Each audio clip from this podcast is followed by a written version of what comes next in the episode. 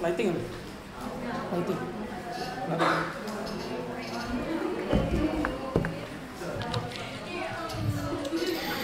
بسم الله الرحمن الرحيم السلام عليكم ورحمة الله وبركاته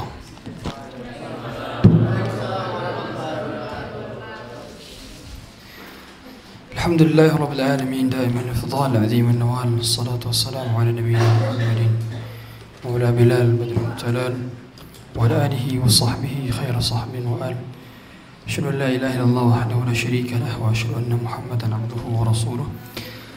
وصفيه من خلقه وخليله أدى الأمانة وبلغ الرسالة ونصح للأمة وكشف الله به الغمة. وجاهد في الله حق جهاده حتى أتاه اليقين. تركنا على محجة بيضاء ليلها كنهارها لا يزيغ عنها إلا هالك. اللهم فصل وسلم وزد وبارك ونعم وكرم ومجد على عبدك ورسولك محمد صلى الله عليه وعلى آله وصحبه وسلم.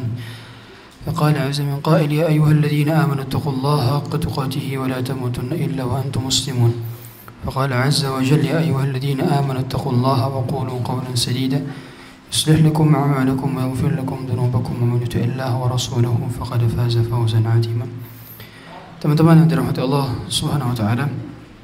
Pada kesempatan kali ini kita masuk ke dalam fikih pernikahan atau fikih pranikah. Karena di sini berapa komposisinya yang sudah menikah dan belum menikah? 70 itu menikah apa belum? 70 belum. Oke, berarti 30-nya sudah. Baik. eh, berarti saya harus dari dasar nih berarti ya. Karena karena banyak yang belum menikah mayoritas ketahuilah bahwa dalam mencintai itu ada tahapannya. Ada tahapannya. Dan tidak bisa dan tidak boleh kita ujuk-ujuk mencintai orang yang belum halal untuk kita. Sehingga ketika Anda melihat seseorang jangan pernah memutuskan untuk mencintai dia kalau belum akad ijab kabul terucap. Ya.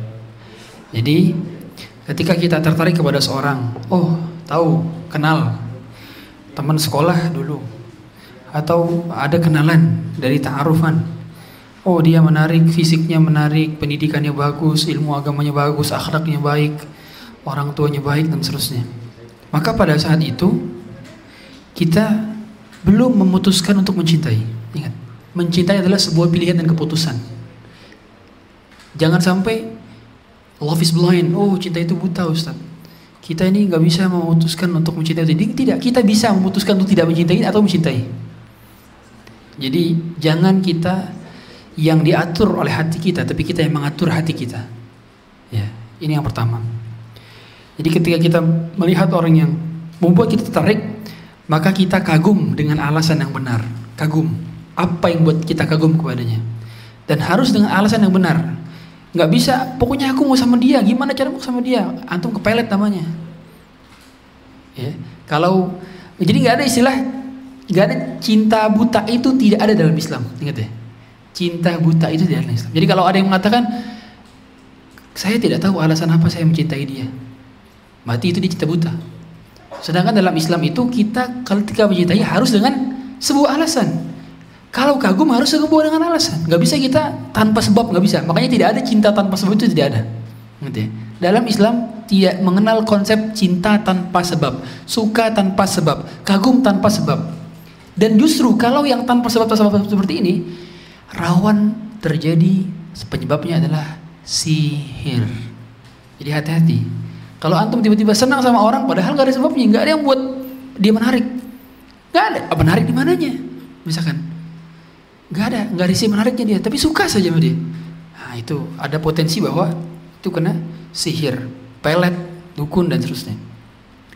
Kemudian barulah kita mengambil keputusan untuk mencintai dengan apa? Menikah. Jadi kalau seorang pria mau menikahi seorang wanita maka berarti dia memilih keputusan untuk mencintai. Dengan gimana? Dengan datang ke pintu depan, bukan pintu belakang. Wahai para wanita, ketika ada seorang lelaki yang datang kepadamu kemudian di belakang pintu rumahmu dia berkata I love you dan sungguhnya dia tidak memuliakanmu. Nah, sungguhnya dia sedang menghinakanmu. Karena kalau yang memuliakanmu dia akan ketuk pintu depan rumahmu kemudian berkata kepada bapakmu dan meng, mengatakan aku siap menikahinya. Itu baru yang memuliakanmu. Sehingga dalam Islam tidak ada cinta kecuali harus diabadikan dengan pernikahan. Ini cinta dalam konteks non mahram ya, cinta dalam konteks hubungan pernikahan. Barulah ketika sudah akad ijab kabul terucap, barulah kita memikirkan bagaimana mengabadikan cinta. Nah, itu ya. Jadi pertama apa? Menyukai dengan alasan yang benar. Yang kedua, memutuskan untuk mencintai dengan berusaha untuk menghalalkannya. Yang ketiga adalah dengan cara mengabadikan cinta. Jadi ketika pada saat sudah menikah, maka yang pikir gimana caranya cinta kita abadi. Bukan hanya di dunia, tapi sampai sesurga. Barulah ada tahapan-tahapan dalam dalam mencintai ini ya. Yang pertama ketika seseorang ingin menikah, maka dia hendaknya cari yang sekufu. Ini bagi perempuan.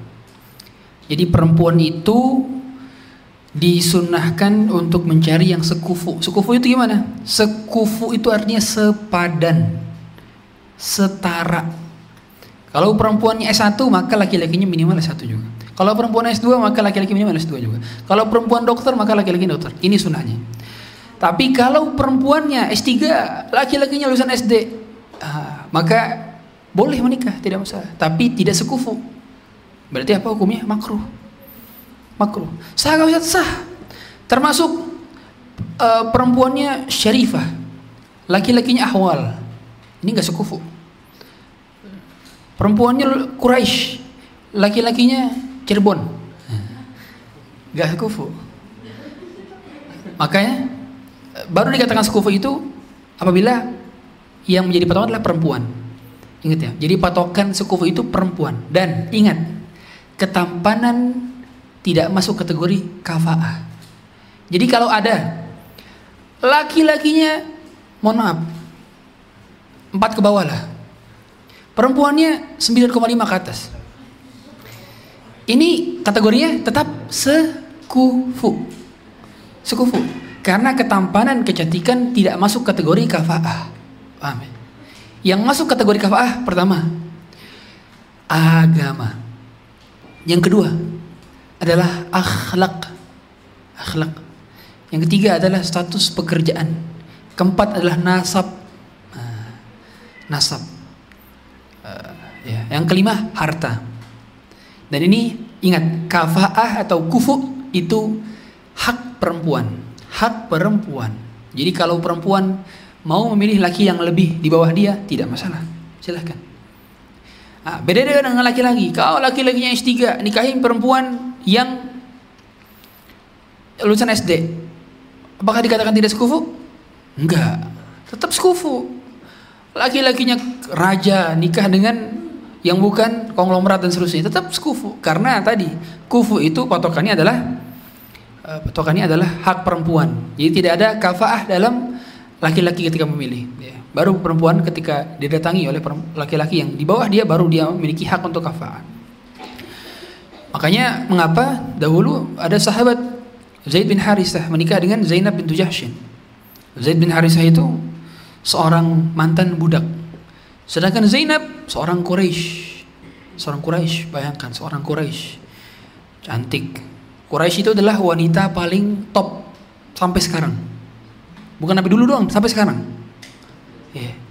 Yang apabila ada delapan orang Quraisy, delapan wanita Quraisy yang cantik, maka hakikatnya kita melihat 16 wanita Quraisy yang cantik karena bayangannya pun juga cantik. Sampai segitunya. Ya. Uh, oleh karenanya pada dasarnya mengapa memang Khadijah itu adalah wanita istimewa? Karena Khadijah Quraisy. Aisyah Quraisy. Dan mereka mulia, mulia dari segi nasab sudah mulia. Ya, sampai sekarang begitu.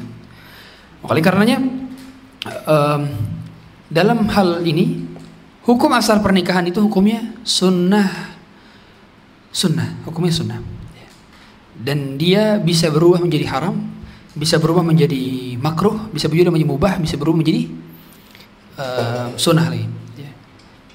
Mubah, haram, makruh, wajib, nah, bisa berubah menjadi wajib. Kapan nikah bisa menjadi wajib? Nikah menjadi wajib ketika kita sudah siap dan mampu. Dan ketika kita menunda pernikahan maka 99,9% dia terjerumus ke dalam perzinahan. Itu namanya nikah bagi dia wajib. Kalau nggak nikah dosa. Contoh dia orang yang tinggal di lingkungan di mana sangat mungkin sekali 99% dia akan terjerumus ke dalam perzinahan maka dia dan dia mampu dia juga punya punya kebutuhan maka dia pada dasarnya wajib nikah ketika dia mampu Mampu dalam kategori apa? Mampu ini kategorinya apa? Siap secara apa? Menafkahi. Ya. Menafkahi baik lahir maupun batin. Nafkah lahir adalah nafkah kalau dalam mazhab Syafi'i itu nafkah itu minimal itu bisa ngasih makan sarapan doang. Bayangin. Ya. Dengan satu mut. Satu mut. Bayangin, itu sederhana sekali kan. Makanya eh, dalam hal ini uh, kemampuan nafkah, kesiapan untuk menjadi pemimpin rumah tangga. Barulah menjadi kategorikan hukumnya sunnah nah, ketika mampu dan siap mampu siap. Nah setelah itu tapi dia tidak tidak sampai terjerumus ke dalam perzinahan ketika dia tidak menikah. Ini sunnah. Ya. Kalau mubah, nah kalau mubah, mubah ini kategorinya ketika dia sudah siap tapi tidak butuh. Siap tapi tidak butuh. Jadi ingat-ingat ya, pernikahan itu soal kesiapan dan kebutuhan. Kalau antum tidak siap dan tidak butuh, maka tidak wajib untuk menikah. Ingat ya. Jadi tidak ada yang mewajibkan kita untuk menikah. Enggak ada. Enggak ada. Makanya pada akhirnya itu dua adalah adalah kesiapan dan kebutuhan. Makanya sebagaimana kata Ibn Ruslan sunnah li muhtajin mutiqin lil uhab nikahu bikrin dhatu dinin wa nasab sunnah bagi yang mutik dan muhtaj butuh dan mampu gitu ya. Dan kapan menjadi makruh? Nah, menjadi makruh kalau dia nggak mampu dan nggak butuh. Nah, ini menjadi makruh nih. Nggak mampu dan nggak butuh. Dia nggak mampu nafkain nggak butuh juga nikah makruh begitu ya kapan menjadi haram? Ketika dia mohon maaf kena HIV AIDS. Haram dinikah. Karena dapat menularkan penyakit. Atau dia punya jiwa psikopat yang mana tujuan dari pernikahan dia ingin membunuh pasangannya. Ini haram berarti. Ya haram. Uh, itu berarti hukumnya menjadi lima ya. Dan pada dasarnya kita menikah ini untuk memenuhi tujuan inti pernikahan dasar. Lima inti pernikahan dasar. Yang pertama untuk memenuhi tuntutan naluri manusia yang asasi. Yaitu apa? Hubungan biologis itu kebutuhan primary needs itu bagi manusia. Mau nggak mau manusia itu butuh untuk di, ada ciuman ada pelukan ada hubungan. Mau nggak mau itu sebuah fitrah. Ya. Makanya ketika dikatakan antum nikah pengen syahwat doang. Lah antum sendiri lahir dari mana? Dari syahwat. Coba kalau bapak ibu antum gak bersyahwat, lahir antum gak? Gak lahir. Jadi memang pada dasarnya, ya kalau menikah ya untuk tujuan seperti itu, emang itu sebuah, sebuah hal yang maklum dan lumrah. Bahkan pernikahan itu itu secara secara syariat itu hukum masalah hilul wat'i adalah menghalalkan hubungan biologis gitu. Karena hukum asal hubungan biologis adalah haram. Dihalalkan dengan akad pernikahan gitu ya. Yang kedua adalah meningkatkan ibadah kepada Allah. Jadi bukan soal pernikahannya, tapi apakah kita semakin dekat kepada Allah dengan pernikahan kita? Bukan soal punya anaknya, tapi apakah ketika kita punya anak kita semakin dekat kepada Allah? Bukan soal banyak temannya, tapi apakah ketika banyak teman semakin dekat kepada Allah? Bukan soal kerjaannya, tapi apakah kerjaan kita semakin dekat kepada Allah? Bukan soal uangnya, tapi apakah uang kita semakin dekat kepada Allah? Itu patokannya adalah apakah ini mendekatkan saya kepada Allah atau tidak? Numbers is just numbers. Angka cuma sekedar angka. Ya kan? Oleh karenanya penting bagi kita untuk memandang segala sesuatu itu apakah pekerjaan ini, perilaku ini, perbuatan ini semakin mendekatkan saya kepada Allah atau tidak. Makanya saya bilang dalam hal pernikahan tujuan inti asasi juga adalah semakin membuat kita bertakwa. Itu tujuan pernikahan. Ya. Makanya saya, saya selalu bilang tidak perlu ada yang diburu-buruin. Kalau seandainya pernikahan justru malah menjadikan anda semakin tidak dekat kepada Allah, maka lebih baik tidak nikah justru. Uh, maka make sure bahwa orang yang anda cintai adalah orang yang juga mencintai Allah. Dan orang yang anda cintai adalah orang yang dicintai oleh Allah. Kemudian untuk membentengi akhlak yang luhur dan menundukkan pandangan. Jadi ketika anda menikah, tujuannya supaya apa? Menundukkan pandangan. Ghaddul basar. Semakin itu pada dasarnya orang kalau sudah cukup, orang kalau sudah kenyang nggak mau makan lagi. Iya. Kalau sana kenyang dengan pasangannya mustahil nyari di luar. Mustahil dia ngeliat-lihat yang nggak benar. Kalau ternyata dia masih ngelihat ada dua kemungkinan dia nggak kenyang di rumah atau emang dia matanya jelalatan gitu maka ada ketika anda menjadi istri wahai para istri di sini yang dan calon istri ada ketiga kebutuhan laki-laki tidak ada cek cek ada cek ada tiga kebutuhan laki-laki. Laki-laki punya tiga kebutuhan harus dipenuhi. Dipenuhi matanya dipenuhi perutnya dan dipenuhi kemaluannya. Tiga. Pertama, dipenuhi matanya artinya apa? Anda harus tampil lebih cantik daripada wanita di luar yang dia lihat ketika di rumah. Yang kedua, Anda harus bisa berusaha untuk membuat dia kenyang ketika di rumah. Dan yang ketiga, dipuaskan syahwatnya. Maka saya sering bilang, hubungan biologis antara suami dan istri di rumah itu harus dibicarakan. Jangan sampai mulut istri bau di depan suaminya, so, istrinya nggak bilang, suaminya nggak bilang. Harus bilang. Dek maaf, kira-kira bisa gak kamu sikat gigi dulu sebelum kita berhubungan? Bisa bang. Dek maaf, kira-kira bisa gak kita pakai deodoran dulu? Bisa bang. Bahkan kalau bisa mandi dulu. Terus dibicarakan. Ini kan 18 tahun ke atas ya, jadi saya bicarakan demikian. Alhamdulillah. Faham insya Allah. Maka hal, hal semacam itu harus dibicarakan. Sekecil apa pun. Karena banyak sekali saya dapati ini orang tidak membicarakan ini, padahal ini urgen, kebutuhannya di situ, gitu ya. Nah, tiga yang dipenuhi oleh oleh istri. Kalau ternyata sudah dipenuhi tiganya ini, ya, ternyata memang dia tetap masih kelayaban, masih masih uh, tidak dijaga pandangannya, berarti memang dia tidak bukan bukanlah seorang laki-laki yang bertakwa. Uh, kemudian yang ketiga adalah untuk memperoleh keturunan yang saleh. Ya. Tapi ingat, tapi ingat, kita nggak pernah wajib punya anak. Ingat, nggak pernah wajib. Maksudnya apa? Seandainya Allah tidak menganugerahkan kepada kita anak, maka jangan pernah salahkan Allah. Karena itu given. Dan jangan pernah salahkan orang lain kalau dia belum punya anak. Jangan, paham ya? Maksudnya? Ya, jadi menurut jadi menurut saya seperti ini. Kalau ada orang belum punya anak, dia nggak bisa mengusahakan itu. Gimana caranya orang udah udah udah berikhtiar? Ya udah itu given dari Allah. Sama orang nikah juga gitu pernikahan punya anak adalah dua-duanya adalah sebuah rezeki. Kita tidak bisa memastikan kita menikah dengan siapa dan kita bisa tidak bisa memastikan bahwa kita akan menikah. Yang sudah pasti adalah kematian, itu pasti. Pernikahan nggak pasti. Dan yang kedua adalah punya anak. Nggak semua orang yang menikah dianugerahi anak. Bayangkan, bayangkan dari sebelas istri Rasulullah SAW yang punya anak cuma satu. Khadijah. Sisanya sepuluhnya gak punya anak. Apakah dikatakan berarti Aisyah tidak mulia, Hafsah tidak mulia, Zainab tidak mulia, Saudah tidak mulia? Tidak. Mereka tetap mulia. Jadi seandainya, seandainya Anda para wanita tidak dikaruniakan anak, jangan bersedih. Karena Anda tetap mulia meskipun tanpa memiliki anak. Tapi ingat, jangan child free, jangan child free. Ya. Karena Rasulullah SAW bangga nanti kalau umatnya banyak di hari kiamat.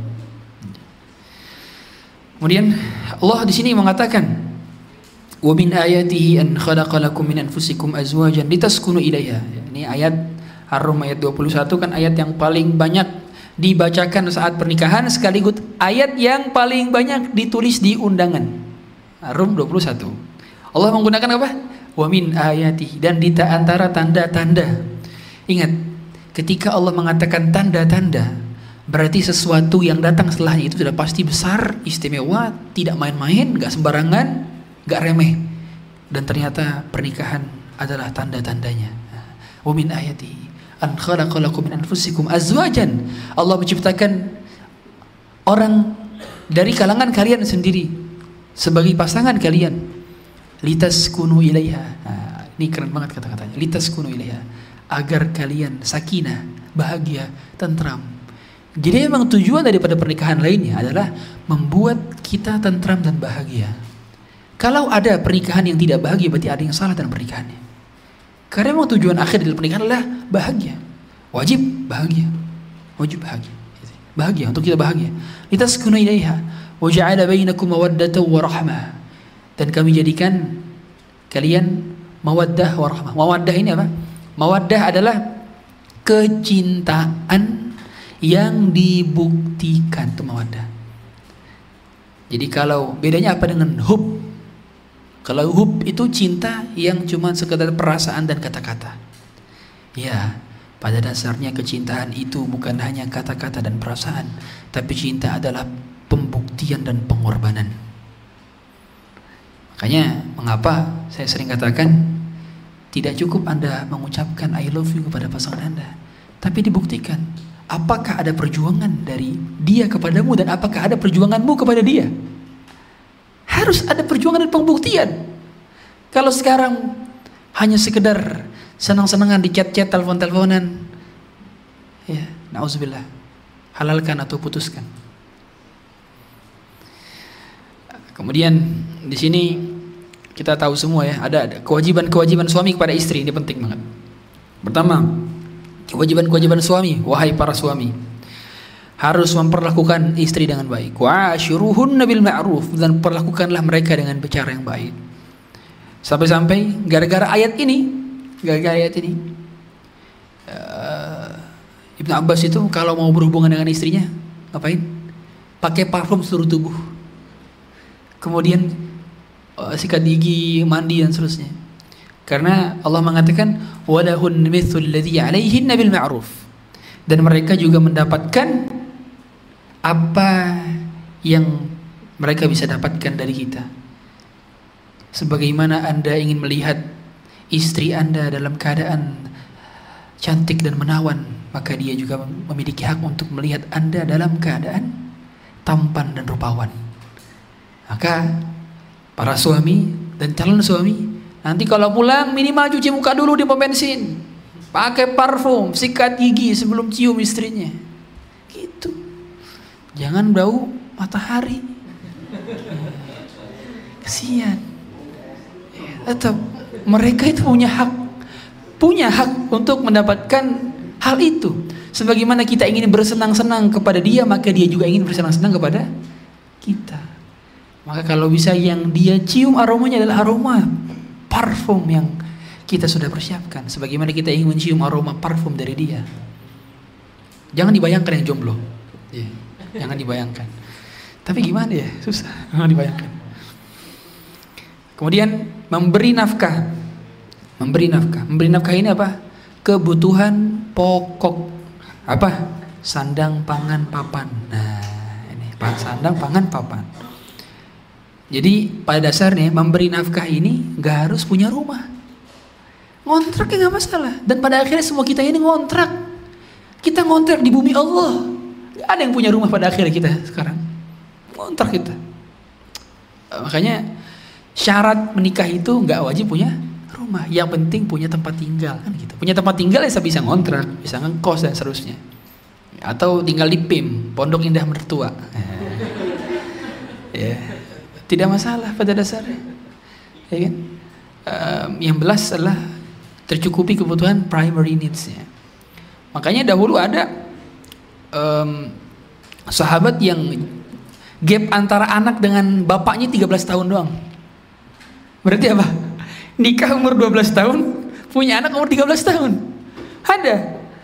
Eh, di antaranya adalah saya lupa nama sahabatnya, Amr bin As kalau nggak salah. Ya.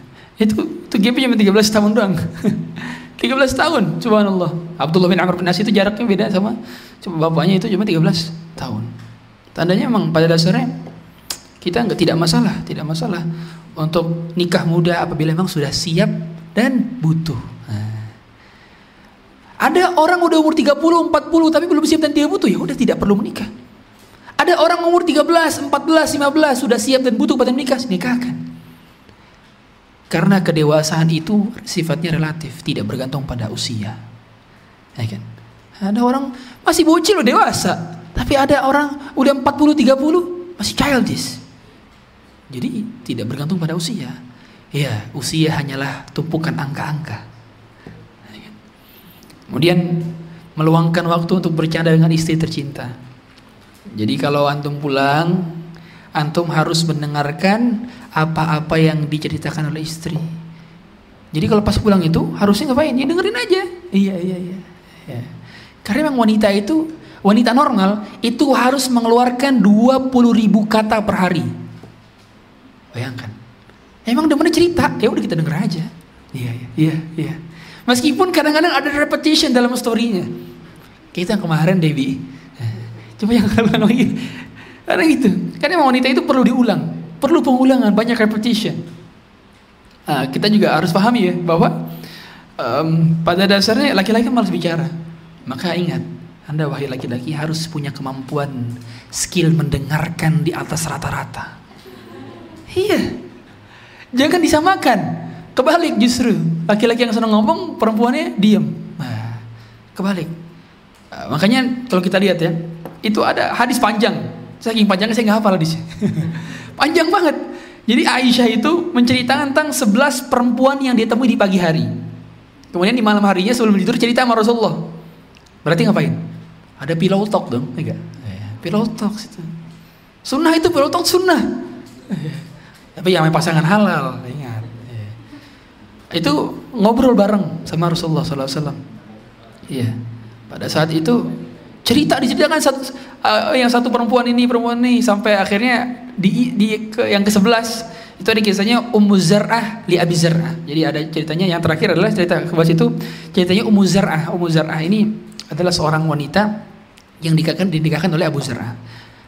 Dia sangat baik sekali. Dahulunya Ummu Zar'ah orang miskin, kemudian nikahkan menjadi hidup bahagia. Padahal udah cerai, udah cerai.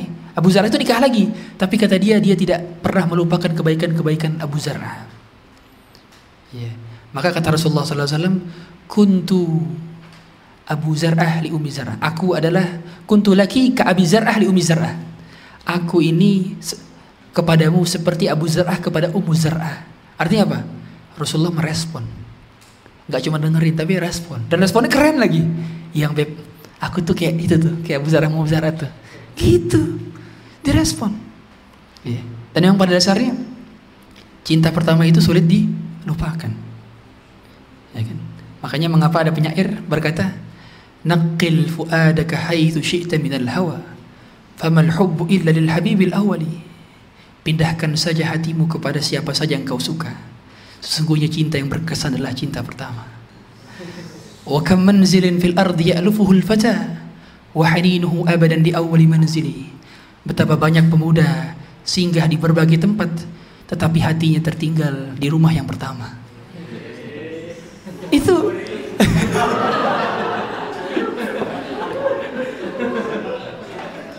Makanya mengapa Rasulullah SAW itu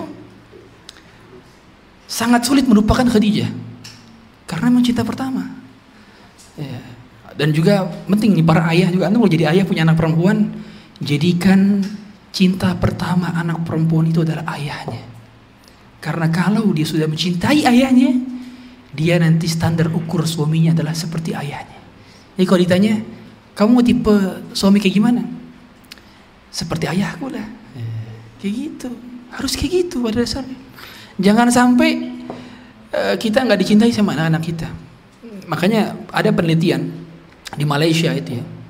Itu dikatakan bahwa ada satu jurnal di Malaysia, tesisnya adalah the relationship between daughter and dad. Hubungan antara anak perempuan dan ayah dan pengaruhnya terhadap psikologi anak perempuan ketika sudah dewasa. Dan rata-rata wanita yang berada dalam pelukan laki-laki yang tidak bertanggung jawab itu karena kehilangan figur bapaknya di rumah. Dia tidak menjadikan ayahnya sebagai cinta pertamanya. Maka kalau kalau bisa kita ungkapkan cinta kepada anak-anak perempuan kita. Nah, seandainya ada sejuta laki-laki yang berusaha mendekatimu untuk mencelakaimu, Bapak akan menjadi orang pertama yang berusaha untuk menghajar mereka.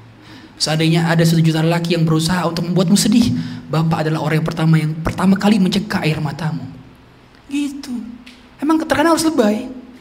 Dan yang perempuan itu butuh yang lebay-lebay terkadang. Dalam sisi kata-kata.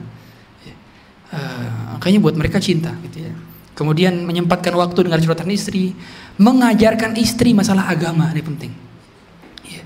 Maka Anda wahai para laki, ketika dapat ternyata istrinya jauh lebih pintar dibandingkan kita dari si agama, Gimana? Maka Anda harus fast learning. Gimana caranya fast learning? Belajar cepat. Jangan nggak belajar. Karena kewajiban Anda adalah menjadi literatur istri Anda. Anda harus lebih pintar. Jadi kalau si perempuan atau suami istri antum itu nanya ke antum, antum harus bisa jawab. Gitu ya. ya kemudian mengajak istri rajin beribadah. Juga di sini difahami usahakan kalau sholat sunnah tahajud berjamaah sama istri. Ya, romantis itu. Bukan nonton Netflix bareng, nggak romantis nonton Netflix bareng. Eh, romantisme itu kalau di, melakukan ketaatan bersama-sama dalam bingkai ketaatan itu baru romantisme. Ya. Kalau dalam rangka kemaksiatan nggak romantisme.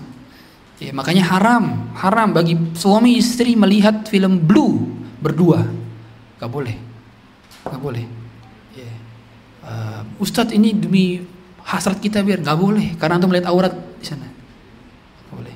Kemudian yang ke, berikutnya adalah tidak mempersoalkan kesalahan kecil istri.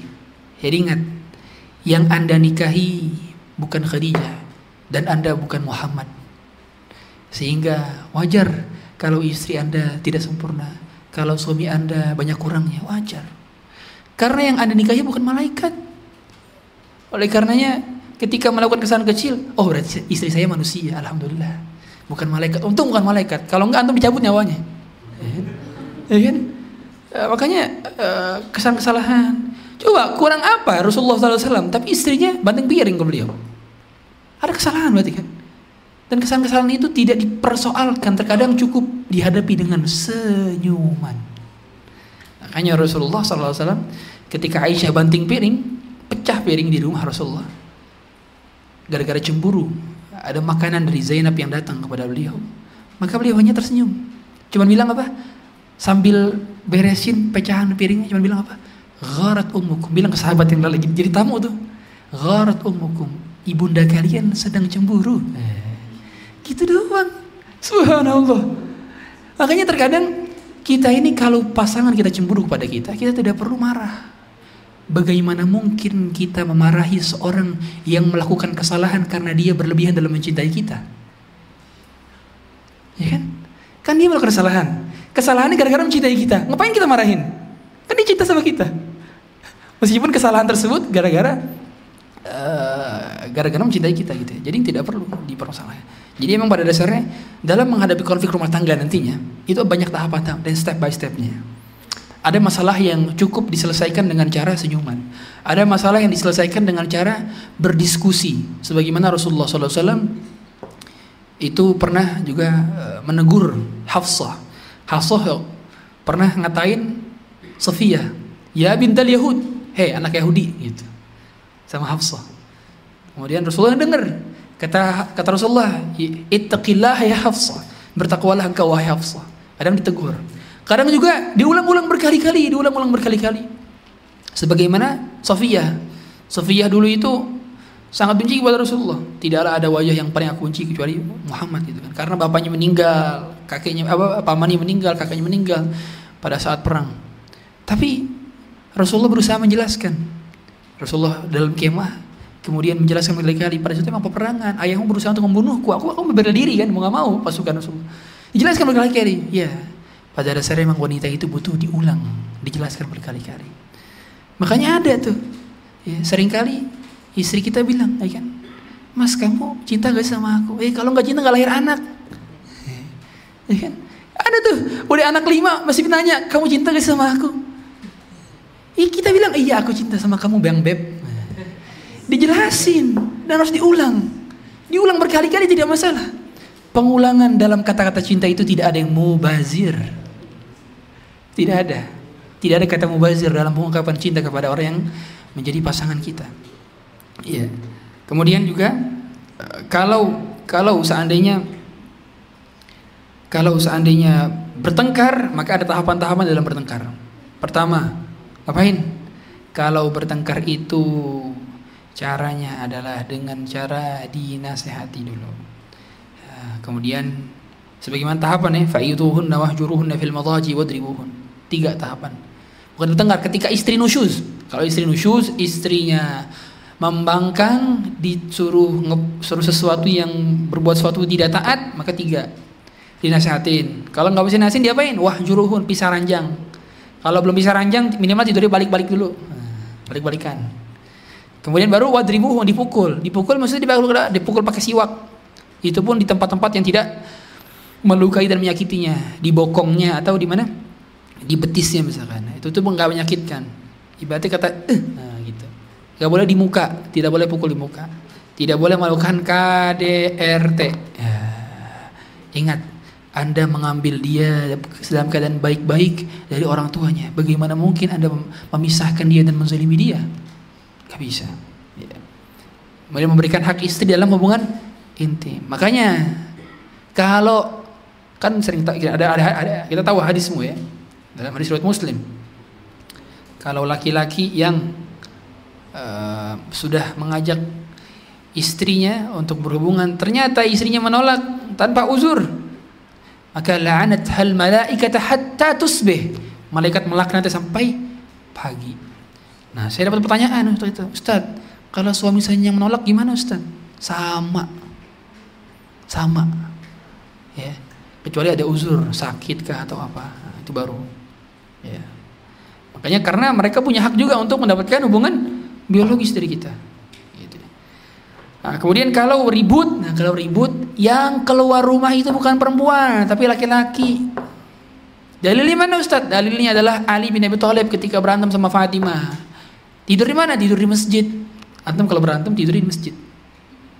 Iya. Ini Ali bin Abi Thalib tidur di masjid. Sampai-sampai ketika tidur di masjid debu berhamburan di di belakang beliau. Ketika dibangunin Rasulullah SAW, Rasulullah bilang apa? Qum ya Aba Turab.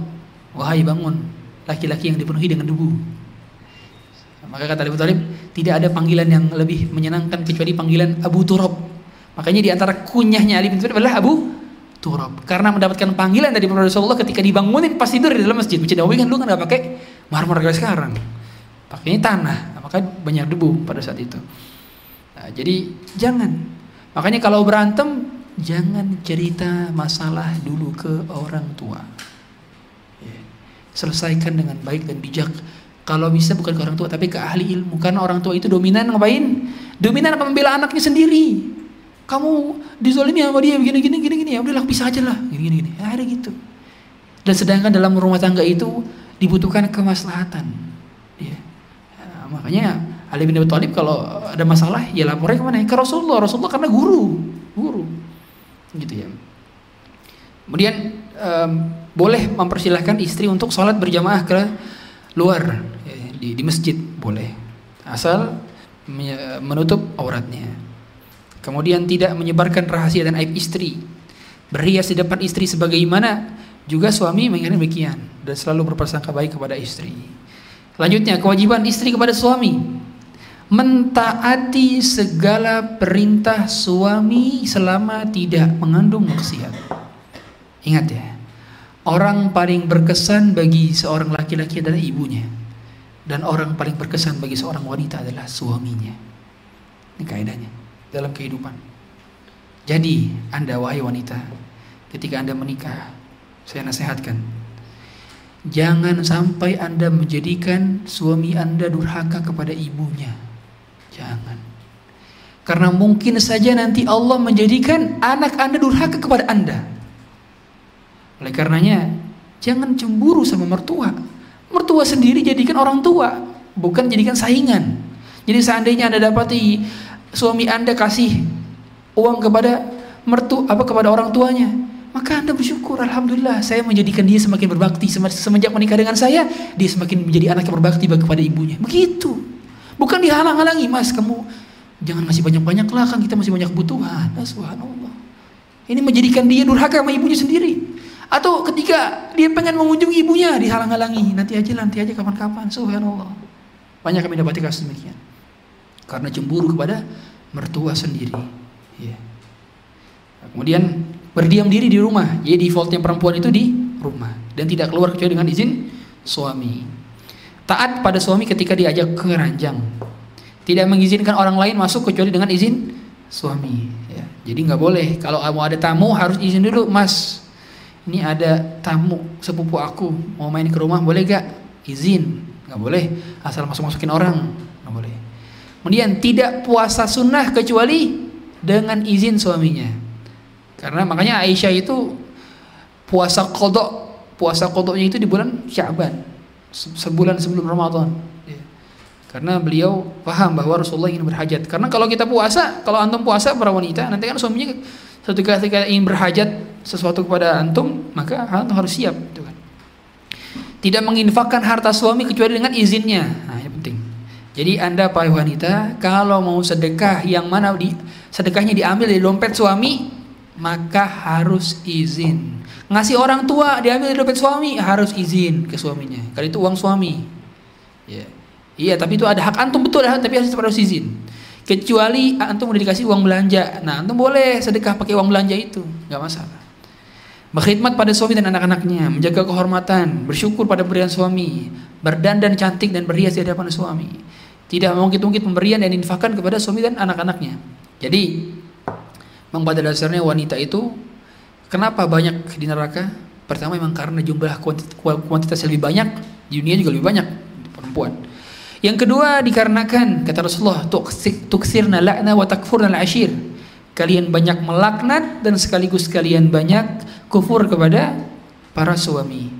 Uh, dikasih banyak enggak enggak ngasih, enggak pernah ngasih dia mah. Uh, padahal ngasih sudah banyak. Kayak ingat-ingat, ingat kalau lagi berantem, ingat kebaikan-kebaikan pasangan. Dulu dia ngapain? Kalau bisa nih ya, kalau bisa. Saya pribadi, saya nulis istri saya berbuat baik apa, saya nulis. Tapi kalau dia berbuat buruk apa, saya nggak nulis. Saya lagi, saya lagi berantem, saya lihat baca catatan. Masya Allah, baik banget ya saya dulu. Saya ingat-ingat momen-momen dulu. Jadi membuat kita lebih memaafkan ketika ada pasangan kita berbuat salah. Itu. Yang diingat adalah kebaikannya, bukan kejahatannya. Gitu ya. Ridho yang sedikit dikasih berapapun ridho. Ya. Sifat qanaah. Tidak menyakiti suami dan buatnya marah. Berbuat baik kepada orang tua suami. Ingat wahai para suami dan istri. Ketika Anda menikah dengan pasangan Anda, jadikanlah anda membuatnya semakin berbakti kepada orang tuanya, bukan orang tuamu. Jadi ketika Anda menikah dengan pasangan Anda, jadikan dia semakin berbakti kepada orang tuanya ayo kita ke ibu kamu ya udah lama gak kunjungan. Pasangannya bilang ayo kita ke eh kamu udah ngasih belum ke mama kamu? Itu ditanya bersaling karena pada akhirnya kita berusaha untuk membuat dia semakin dekat kepada surga sebagaimana dia menginginkan kita semakin dekat kepada surga. Eh, kemudian tidak gampang meminta cerai ya, mengaji mengapa kata-kata kalimat cerai itu berada di, di suami. Karena seandainya berada di istri setiap hari mungkin bisa 24 kali dia minta cerai. Ya. Kemudian masuk kepada bab ta'aruf. Nah, ingat, ta'aruf itu poin penting ini. Hanya bagi yang belum kenal. Jadi kalau orang udah kenal, siapa dia? Oh, dia anaknya Pak RT. Itu mas, udah sering tahu. Dia ini apa? teman SD dulu misalkan. Udah tahu kayak gimana gimana nya udah tahu teman mainnya di mana udah tahu kuliah di mana udah tahu keluarga gimana baik baik anak berapa dia pergaulan di sekitar rumah itu kayak gimana udah tahu. Nggak usah taruh lagi ngapain? Ya udah tengin lamar bapak lamar lamar anaknya bukan bapaknya lamar anaknya. Lamar anaknya. Lamar bapaknya. Jenggotan bapaknya lamar anaknya karena udah kenal datang bapaknya pak saya mau melamar anak bapak Selesai gitu. Nah, kalau belum kenal baru ta'aruf kan gitu. Baru ta'aruf. Jadi ingat ta'aruf itu hanya belum eh, aneh banget kalau misalkan udah teman dari kecil satu kelas bareng, tahu gimana dia, circle-nya gimana, temannya di mana, teman main di mana, kuliah di mana, tahu, tahu, tahu benar-benar tahu gitu ya. Enggak usah ta'aruf. Langsung ya, menikah gitu, langsung langsung lamar. Dan ta'aruf pada akhirnya bukan soal mencari kesempurnaan. Karena tidak ada yang sempurna. Sebagaimana Anda tidak sempurna, maka pasangan Anda pun akan tidak sempurna. Selama ada di dunia, maka tidak ada kata kesempurnaan. Semua selalu bersifat kurang dan kurang. Maka ta'aruf ini adalah proses menguatkan untuk menikah dan juga kesiapan untuk menerima kekurangan calon pasangan yang tidak prinsipil. Ya. Menerima kekurangan pasangan yang tidak prinsipil. Jadi kalau pasangan masih memiliki keburukan-keburukan yang buruk yang memang masih bisa ditolerir lah gitu ya. Contoh dia uh, kalau habis mandi anduknya sembarangan. Kalau misalkan ngambil baju berantakan lemarinya. Itu tidak prinsipil. Maka dimaafkan. Dan ta'aruf pada akhirnya adalah ta'aruf itu adalah proses perkenalan sepanjang usia pernikahan. Diingat ya, Ta'aruf itu ada dua, ta'aruf sebelum menikah dan ta'aruf setelah menikah. Jadi ketika antum sudah menikah maka antum juga masih punya kesempatan untuk mencari tahu tentang pasangan dan itu pada akhirnya demikian. Ya, gak ada namanya ta'aruf sebelum menikah doang. Setelah menikah justru antum lebih butuh untuk ta'aruf. Jangankan antum, coba tanya antum ayah ibu antum. Gak semuanya tahu tentang pasangan 100%. Pasti ada beberapa part yang dia nggak tahu dan itu ta'aruf pada akhirnya kan. Proses mengenal dan memahami itu namanya ta'aruf. Maka ta'aruf ini harus dikategorikan empat hal nih yang saya sering sebutkan. Pertama, antum harus punya mental siap ditolak.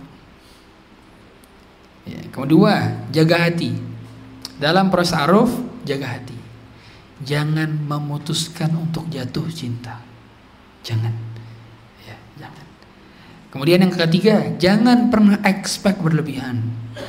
Sebelum antum expect berlebihan, antum sediain kaca dulu ngaca dulu uh, saya kayaknya 7,5 deh nah, baru ya antum expect minimal 7,5 juga lah gitu jangan saya kayak 9 deh Wah, pede banget 9 padahal 5 nah, harus ngaca sebelum kita uh, menentukan expectation kita seperti apa lower your expectation insyaallah akan lebih mudah untuk legowo ya. Kemudian yang keempat adalah perbanyak sholat istikharah. Jadi ada lagi masih tahap pencarian ya atau banyakin istikharah nih. Istikharah itu gimana? Sholat dua rakaat, selepas sholat berdoa, ya Allah apabila ini jodohku baik untukku maka takdirkanlah dia. Kalau tidak baik maka jauhkanlah dia. Makanya jangan doanya ya Allah apabila dia baik untukku maka takdirkanlah dia. Kalau dia tidak baik untukku maka buatlah dia baik kemudian jadikanlah dia jodohku. Hmm. Ini maksakan namanya doa maksakan. Mah itu nggak kayak gitu doanya. Doanya tetap meminta yang terbaik.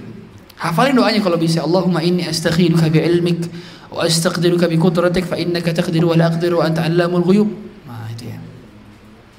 Makanya dalam pernikahan ini pada akhirnya anda ini akan hidup dengan orang terlama jadi nggak bisa kita main uh, pilih kucing dalam karung tuh nggak bisa anda harus selektif selektif dalam artian selektif pada hal prinsipil ya, bukan pada hal tidak prinsipil. Hal-hal prinsipil. Gak bisa sembarangan. Gak bisa kita nyomot di jalan, gak bisa. Harus lingkungannya baik karena pada akhirnya ini ini teman hidup terlama, bukan di dunia tapi sampai akhirat. Ya. Uh, maka ketika taruh Anda mengenalkan empat hal, mencari tahu empat hal dan berusaha mengenalkan empat hal. Kenali fisiknya dan kenalkan fisik Anda. Artinya apa? Mau nggak mau dalam taruh kita harus tahu foto. Gak bisa kita ujuk-ujuk nggak foto nikah asal nikah aja. Nggak bisa. Tetap harus tahu kenal foto. Harus tahu minimal fotonya. Yang kedua kenali fisiknya. Eh, kenali keluarganya. Jadi tahu keluarga dia nasabnya gimana hasabnya gimana. Nasab itu adalah keturunan. Kalau hasab adalah prestasi di keluarganya. Nah, biasanya nggak jauh-jauh kalau keluarga punya prestasi salah satu prestasi maka anaknya pun punya prestasi demikian prestasi dalam artian bukan piagam bukan maksudnya adalah keunggulan di keluarganya apa Oh, keluarganya adalah keluarga terpelajar. Karena kalau lihat bapaknya, kakeknya, pamannya, adik kakaknya itu rata-rata kuliah kedokteran misalkan. Gak jauh tuh biasanya anak-anaknya juga pinter meskipun dia gak kuliah kedokteran. Jadi itu lihat secara majority of family. Family-nya gimana majority of family? Keluarganya kebanyakan apa? Oh, keluarganya kebanyakan pedagang, entrepreneur, bisnis. Berarti si anak itu juga punya apa? Kemampuan dalam bisnis juga. Karena pada dasarnya nasab itu menentukan daripada genetik potential yang dimiliki oleh setiap anak gitu ya. Uh, saya pribadi, saya pribadi, saya mengapa mengajar begini? Apa? Karena kakek saya diketurunan ibu kiai. Ada keturunan berarti itu. Berarti gak jauh-jauh juga. Uh, istri saya, bapaknya juga ustad. Kebetulan, ya udah pas itu kan, pas apa ngajar. Jadi bisa dilihat, bisa dilihat dari garis keturunan. Kira-kira condong keluarganya ini ke mana. Makanya di zaman Rasulullah itu udah ada kabilah-kabilah yang punya kekhususan masing-masing. Ada kabilah contoh seperti kabilah Umayyah. Kabilahnya Bani Umayyah. Bani Umayyah itu Bani Bani Utsman, keturunan Utsman bin Affan. Itu kayak semua dan punya jiwa pedagang semua. Sampai sekarang jiwa pedagang semua menurun. Karena ada gen-gennya gitu ya, paham ya? Ada gennya. Jadi emang gen itu gak hilang. Gen itu tidak hilang. Maka cari itu. Nah, makanya gampang mencari tahu potensi anak dan diri kita itu gampang. Lihat ke mana? Background keluarga besar. Rootnya gimana? Oh, keluarga saya kebanyakan orangnya adalah orang profesional di bidang pekerjaan profesional. Berarti nggak jauh-jauh tuh.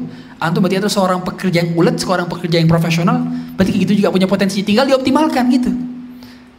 Oh keluarga keluarga besar kebanyakan adalah seorang priai atau seorang terpelajar gitu ya. Gak akan jauh, berarti antum juga akan di situ juga, kayak gitu. Jadi cara cara ini jadi Islam udah ngasih rules gitu. Bukan dengan tes macam-macam, tes tes kecerdasan tuh banyak banget ya tes IQ sekarang. Itu mengembangkan potensi anak tuh dengan lihat nasabnya dalam Islam tuh udah ada dijelasin. Keren itu Islamnya, subhanallah. Yang ketiga adalah kenali lingkungannya. Di mana dia gaul, di mana dia main, temannya di mana. Baru yang keempat adalah suatu istiqoroh lagi lagi. Yeah. Nah, Ta'aruf itu tidak bisa dengan pacaran dulu, nggak bisa. Pacaran boleh pas setelah nikah. Sebelum nikah tidak boleh. Yeah. Nah, bagaimana mungkin rumah tangga surga dibangun, sedangkan pondasinya justru terbangun dari suatu hal yang membuat murka sang pemilik surga, nggak bisa. Nah, juga ta'aruf itu hanya bagi yang sudah siap menikah. Jadi kalau cuma pengen coba-coba icip-icip nggak bisa. Yeah. Gak bisa. Sudah siap nikah. Uh, antum mampu dan siap baru ta'aruf. Kalau nggak mau nggak siap jangan ta'aruf. Jangan ta'aruf. Karena beda antara antara siap nikah dan pengen nikah. Kalau orang yang pengen nikah dikit-dikit, aduh pusing nggak yang nikah. Dikit-dikit pusing nikah, dikit-dikit pusing nikah. Gak bisa. Nikah bukan tempat pelarianmu. Pusing main kerjaan, aduh pusing kerjaan, nikah aja lah. Gak gitu. Konsep dalam hidup itu bukan seperti itu. Jadi pernikahan itu bukan tempat antum melarikan masalah tidak, karena ada dalam pernikahan akan menemukan masalah juga pada akhirnya. Kalau antum menikah cuman tugasnya adalah menjadi pelarian bagi masalah antum, antum akan dikejar-kejar dengan masalah. Jadilah pernikahan sebagai momen semakin dekatnya antum kepada Allah. Itu baru benar. Bukan pelarian dari masalah. Nantinya kalau antum menikah sebagai pelarian masalah, nanti pasangan antum bawa masalah, antum bawa masalah. Gak benar akhirnya gak ketemu, gitu kan. Kemudian Nah, kalau ta'aruf, makanya pada dasarnya ta'aruf itu tidak terlalu dijelaskan detailnya. Apakah harus dikirim CV, apakah harus kayak gimana teknisnya tidak dijelaskan. Yang jelas adalah tidak melanggar syariat.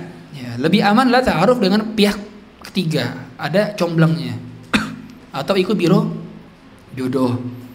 Itu lebih aman. Atau bisa cariin ke guru, ke teman mama, teman bapak. Gampang tuh. Nanti mereka yang jadi comblangnya. Lebih aman daripada antum chat-chatan berdua-duaan. Nah, itu yang sudah jelas nanti akan menjerumus ke dalam keharaman. Ujung-ujungnya nggak beda. Ta'aruf berkedok pacaran. Nah, atau pacaran berkedok ta'aruf. Nah, kan itu. Ya. Kemudian Nah, kalau kirim CV gimana Ustaz? Nah, kalau cara kirim tukar CV, antum kasih biodata yang umum saja, kasih foto di situ. Kemudian ketika tukar-tukaran CV pakai pihak ketiga. Dan ingat kalau nggak jadi dihapus, punya kesepakatan. Kalau nggak jadi dihapus. Nggak boleh disebar-sebar sembarangan karena itu data pribadi. Ya, ntar dipinjam menjadi pinjol gimana? Bahaya. Ya kan? Kemudian, nah, ketika berlanjut, jadi nih? Mau lanjut gak? Nah, lanjut. Akhirnya baru di, di, dijelaskan tentang hal yang detail gitu kan. Tanya tentang keluarga, sahabat. Baru ketika udah klop, baru. Jadi intinya sholat, sholat itu bukan pada saat kita punya banyak pilihan, enggak. Meskipun pilihannya cuma satu, kita tetap dianjurkan untuk sholat istikharah. Ya. Jadi istikharah itu adalah menyerahkan perkara kepada Allah. Ya Allah, aku serahkan perkara ini padamu. Aku tak mampu, sedangkan engkau mampu. Aku tak tahu, sedangkan engkau tahu. Itu istikharah itu tujuannya. Ya. Kemudian kalau nah, ini ketika antum menikah, antum menikah, ya. Eh, ketika antum melamar, lamar perempuan laki-laki, laki-laki harus tahu lafaz-lafaz penolakan. Jadi kalau bapaknya bilang, e, kayaknya tahun depan ke sini lagi aja ya, anak ini belum siap, tandanya tuh ditolak. Jangan datang lagi tahun depan. iya. Antum harus tahu lafaz-lafaz penolakan terus tahu. Iya. Bapaknya bilang nanti ya istikharah dulu, tanya tuh tolak udah. Jadi jangan, iya pak siap-siap nunggu pak sampai tahun depan. Eh, watado itu namanya. itu tuh, kenapa? Karena nggak mungkin bapak bilang nggak kamu jelek ditolak, nggak bisa dia bilang begitu. Pasti ada lafaz-lafaz yang memang merujuk kepada ke sana kan gitu. Masih kecil belum terus siap nanti dulu kuliah dulu ya gitu. Tandanya memang belum belum tidak mau menerima antum. Karena seandainya yang datang laki-laki yang bagus akan diterima aja, terima aja kan gitu. Tapi ternyata laki-lakinya nggak sesuai, akhirnya al cari alasan-alasan lain kan gitu. Makanya harus apa? Harus paham nih. Kata-kata penolakan, lafaz-lafaz penolakan harus paham. Yeah. Dan Ustaz, kalau udah taruh Ustaz, tolak mulu, gagal terus, gimana Ustaz? Caranya gimana? Cari yang lain. Kan gitu. Ingat, bunga bukan dia setangkai Kumbang bukan dia seekor. Perempuan bukan dia seorang. Patah tumbuh hilang berganti, hilang satu tumbuh seribu. Jadi nggak usah lah kita mikirin terus. Enggak. Masih banyak wanita-wanita lain. Saat ini ditolak satu wanita, masih banyak pintu terbuka wanita-wanita lainnya. Ya kan? Gak usah jadi pikiran terus. Apalagi wanita banyak, banyak. Bukan dia cuma wanita. Makanya nggak usah terlalu dipikirin. Makanya kita harus bisa belajar melupakan. Sebagaimana kita belajar mengingat, maka kita juga harus bisa belajar melupakan. Learn how to forget. Dan biasanya orang itu baru bisa melupakan karena udah ada penggantinya. Coba, antum menikah, lupa itu sama pacar-pacar lama lupa. Ya. Kalau misalkan itu pacaran, jangan sampai pacaran. Lupa itu. Kalau masih ingat berarti ada yang salah. Gak boleh diingat-ingat lagi. Ya. Ya. Jangan sampai CLBK cinta lama belum kelar. Ini nggak benar nih kayak gini ya. Uh, kemudian jawaban dari istikharah itu, antum ketika soal istikharah, itu jawabannya nggak harus dari mimpi. Ustadz saya belum mimpi, Ustadz nggak harus dari mimpi. Syukur-syukur nggak pipi basah. Bahaya kalau pipi basah kan. Jadi kalau sholat istikharah itu jawabannya nggak harus mimpi. Jawabannya apa? Berupa ketetapan dan keyakinan dalam hati. Oh saya semakin yakin sama nih orang. Berarti itu jawaban istikharahnya. Mantap, semakin mantap, semakin firm. Nah, itu adalah jawaban istikharah. Nggak harus mimpi. Ya. Karena bahaya kalau mimpinya yang buruk, malah nggak jadi patokan itu pada akhirnya ya. Kemudian um, nazar. Jadi ada tahap-tahap ketika ta'aruf, kemudian kita nazar. Nazar itu ngelihat secara langsung, physically ngelihat gitu ya. Nazar. Laki-laki ngelihat perempuan, perempuan ngelihat laki-laki. Tapi dalam keadaan yang perlu dilihat. Kalau perempuan yang dilihat adalah uh, wajah dan telapak tangan. Telapak tangan tuh sini apa sih? Pergelangan tangan lah bahasa kita, pergelangan tangan. Ya. Uh, kemudian dia ada laki-lakinya. Nazar itu bagi yang 80 sampai 90% sudah tahap mau nikah. Ya udah sampai tahap yakin ya. ya. Nah, jadi nazar ini dianjurkan bagi yang kemungkinan besar diterima. Jadi kalau kita udah yakin gak bakal diterima, gak usah nazar, malu-maluin. gak usah nazar. Kemudian yang kedua, tidak boleh berkhulwat. Berkhulwat, tidak boleh berdua-duaan. Jadi kalau nazar itu di mana ya di rumahnya. Di rumahnya ada bapaknya ada ibunya gitu ya. Nggak boleh berdua aneh ketemuannya nazar di kafe. Eh bukan nazar antum yang ada malah bermaksiat di sana ya. kemudian ngelihatnya tidak dengan syahwat. Jadi antum ketika ngelihatnya tidak dengan syahwat nggak boleh. Ya. makanya ada ketentuan nazar itu khilaf para ulama. Apakah wanita yang boleh nazar itu hanya wajah dan telapak tangan? Karena sebagian ulama bilang apa? Leher boleh dilihat betis boleh dilihat apa pun ya rambut termasuk. Apa-apa yang nampak ketika dia di rumah pakai apa? Nah, itu gitu nazar. Itu nazar. Sebagian ulama yang bilang kayak gitu. Bahkan ada ulama lain tapi dia pendapat syarf sekali. Seluruh tubuh dia lihat bahaya nggak boleh. Iya ini ini ini bukan pendapat yang benar. Kalau seperti ini banyak orang-orang eh, nazar dong nazar. Eh, enak aja. Dikira dagangan kali ya. lihat dulu nggak boleh ya. nah, kemudian boleh diulang. Jadi seandainya seandainya antum uh, apa namanya? Udah nazar nih, nazar. Terus Ustad, mata aneh kemarin ini Ustad, buram Ustad, kacamata buram. Mau lagi Ustad, silakan lihat lagi. Boleh. Iya. Tapi harus izin dengan si wanitanya. Mau gak dia dilihat lagi? Kemudian, nah, nazar ini ada ada dua. Ada nazar resmi, ada nazar tidak resmi. Kalau nazar yang resmi adalah nazar di mana dia tahu kalau kita liatin. Tahu sedang lihat. Eh, lihat-lihat. Tahu kalau kita sedang liatin. Kalau nazar tidak resmi adalah kita ngelihat dia dalam keadaan dia tidak tahu kalau sedang diliatin. Atau dia nggak tahu kalau itu nazar sebenarnya, tapi dia nggak nyadar. Yang lebih aman adalah yang kedua yang tidak resmi di mana dia tidak sadar kalau sedang dilihatin. Contohnya gimana? Oh, dia jagain dagangan orang tuanya. Ada warung di depan rumahnya. Beli ah, beli permen. Jangan beli permen, malu permen. Beli apa? Beli aqua lah. Ya, beli minuman lah. Yang keren dikit, ya kan? Dia beli aqua, oh yang ini orangnya. Kayak gitu, benar baru. Atau misalkan dia, oh kebiasaan dia itu nyapu jam 7 pagi halaman rumahnya. Nah, jam 7 pagi lewat Oh yang itu orangnya. Itu nazar tidak resmi. Ada juga nazar yang sifatnya pakai perantara. Jadi kita nyuruh bibi kita atau adik atau kakak kita yang perempuan atau ibu kita bareng ke rumah dia, terdilihatin tuh. Nanti ibu kita, kakak kita, adik kita yang kasih testimoni. Uh, kira-kira 10% lah, weh 10% berarti bagus, sempurna. Kira-kira 7.5% lah, misalkan. Tinggal yang kasih testimoni mereka. Nah, kita kan percaya sama mereka kan. Oh, insya Allah nih selera ibu saya bagus nih. Seleranya adalah Marcanda. Oh, itu. Seleranya.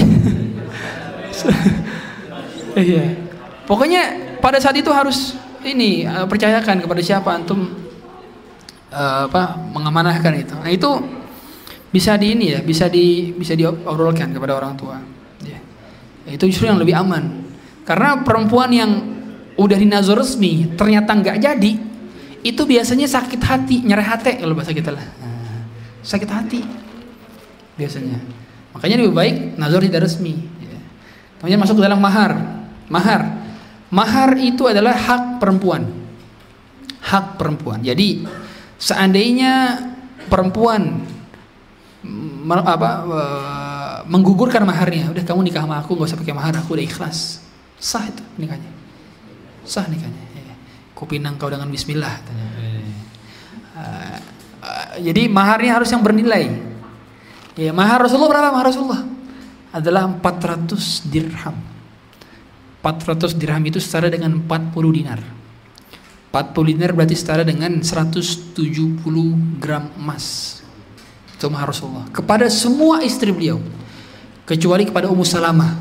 Kalau Ummu Salamah maharnya adalah perabotan rumah atau furniture perabotan rumah musalamah jadi boleh mahar berupa benda atau jasa yang bernilai.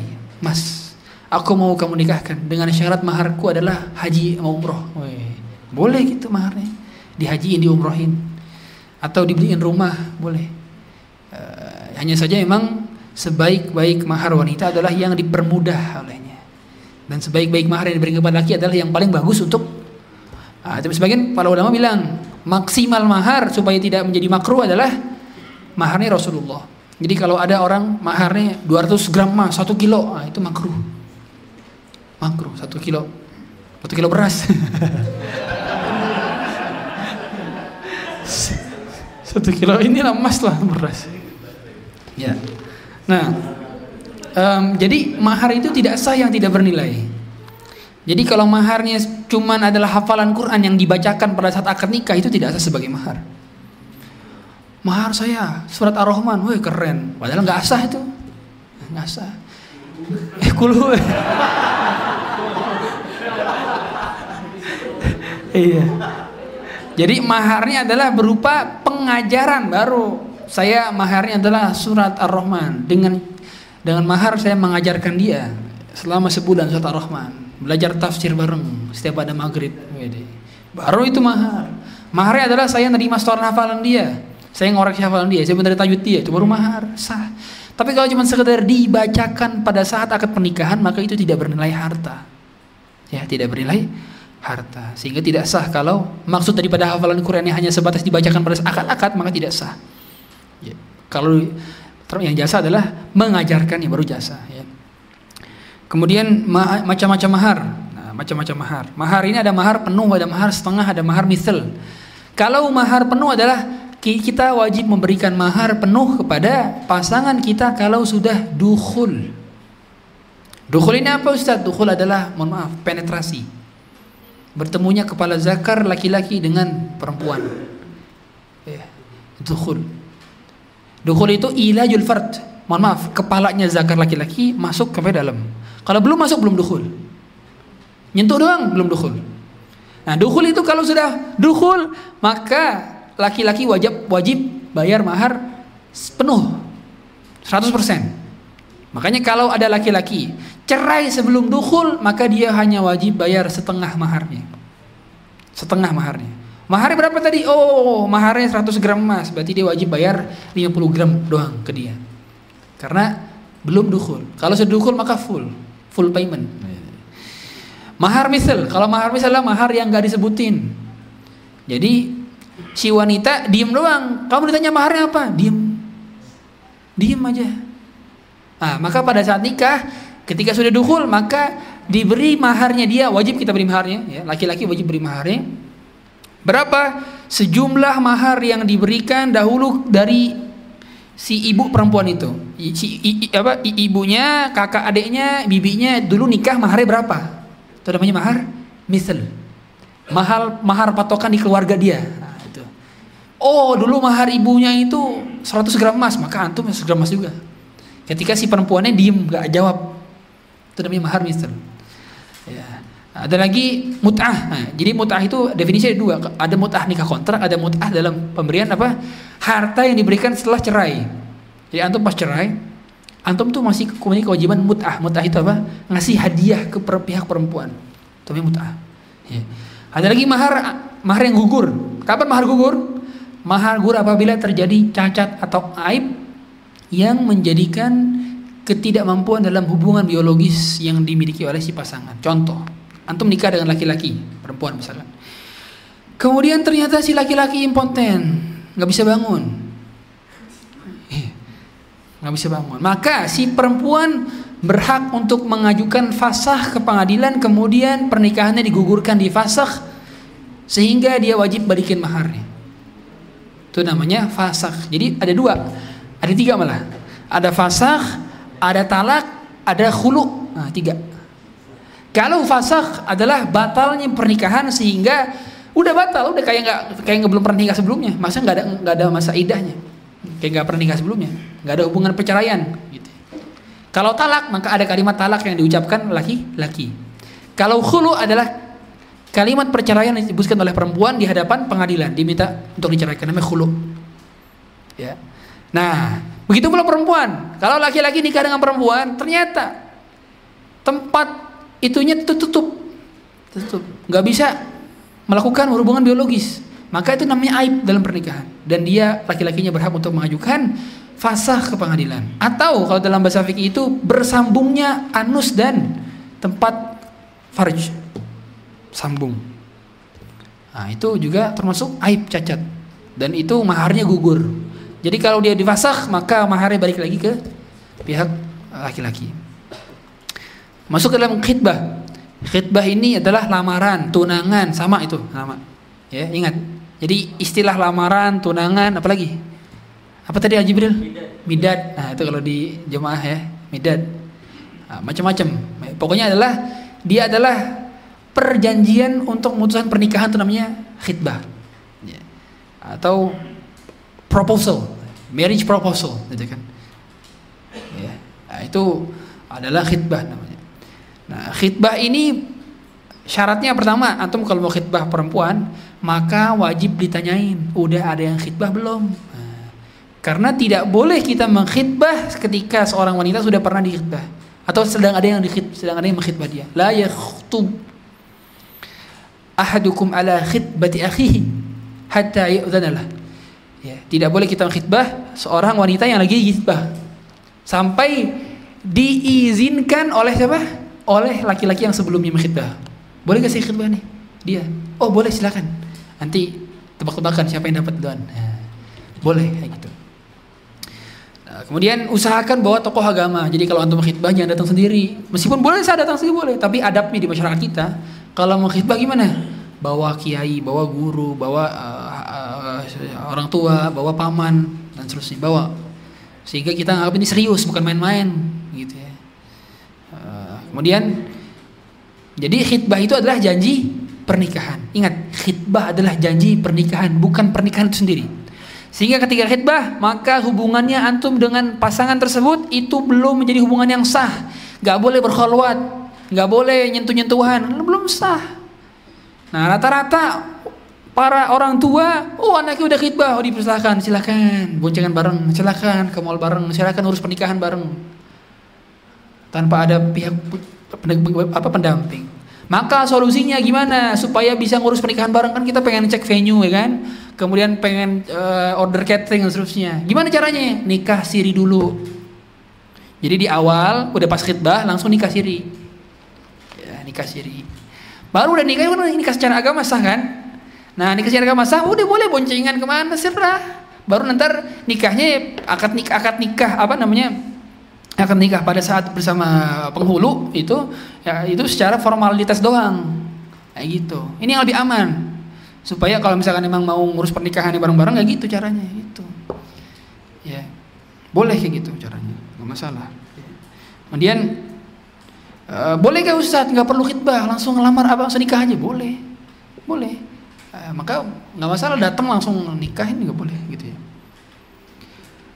berapa lama Ustadz jarak antara khidbah ke akad? Udah khidbah nih. Mau akadnya kapan? Nah, jawabannya tidak ada batasan tertentu. Tidak ada batasan tertentu. Hanya saja lebih cepat lebih baik. Kalau di Indonesia mungkin mungkin ya. Sebulan dua bulan itulah.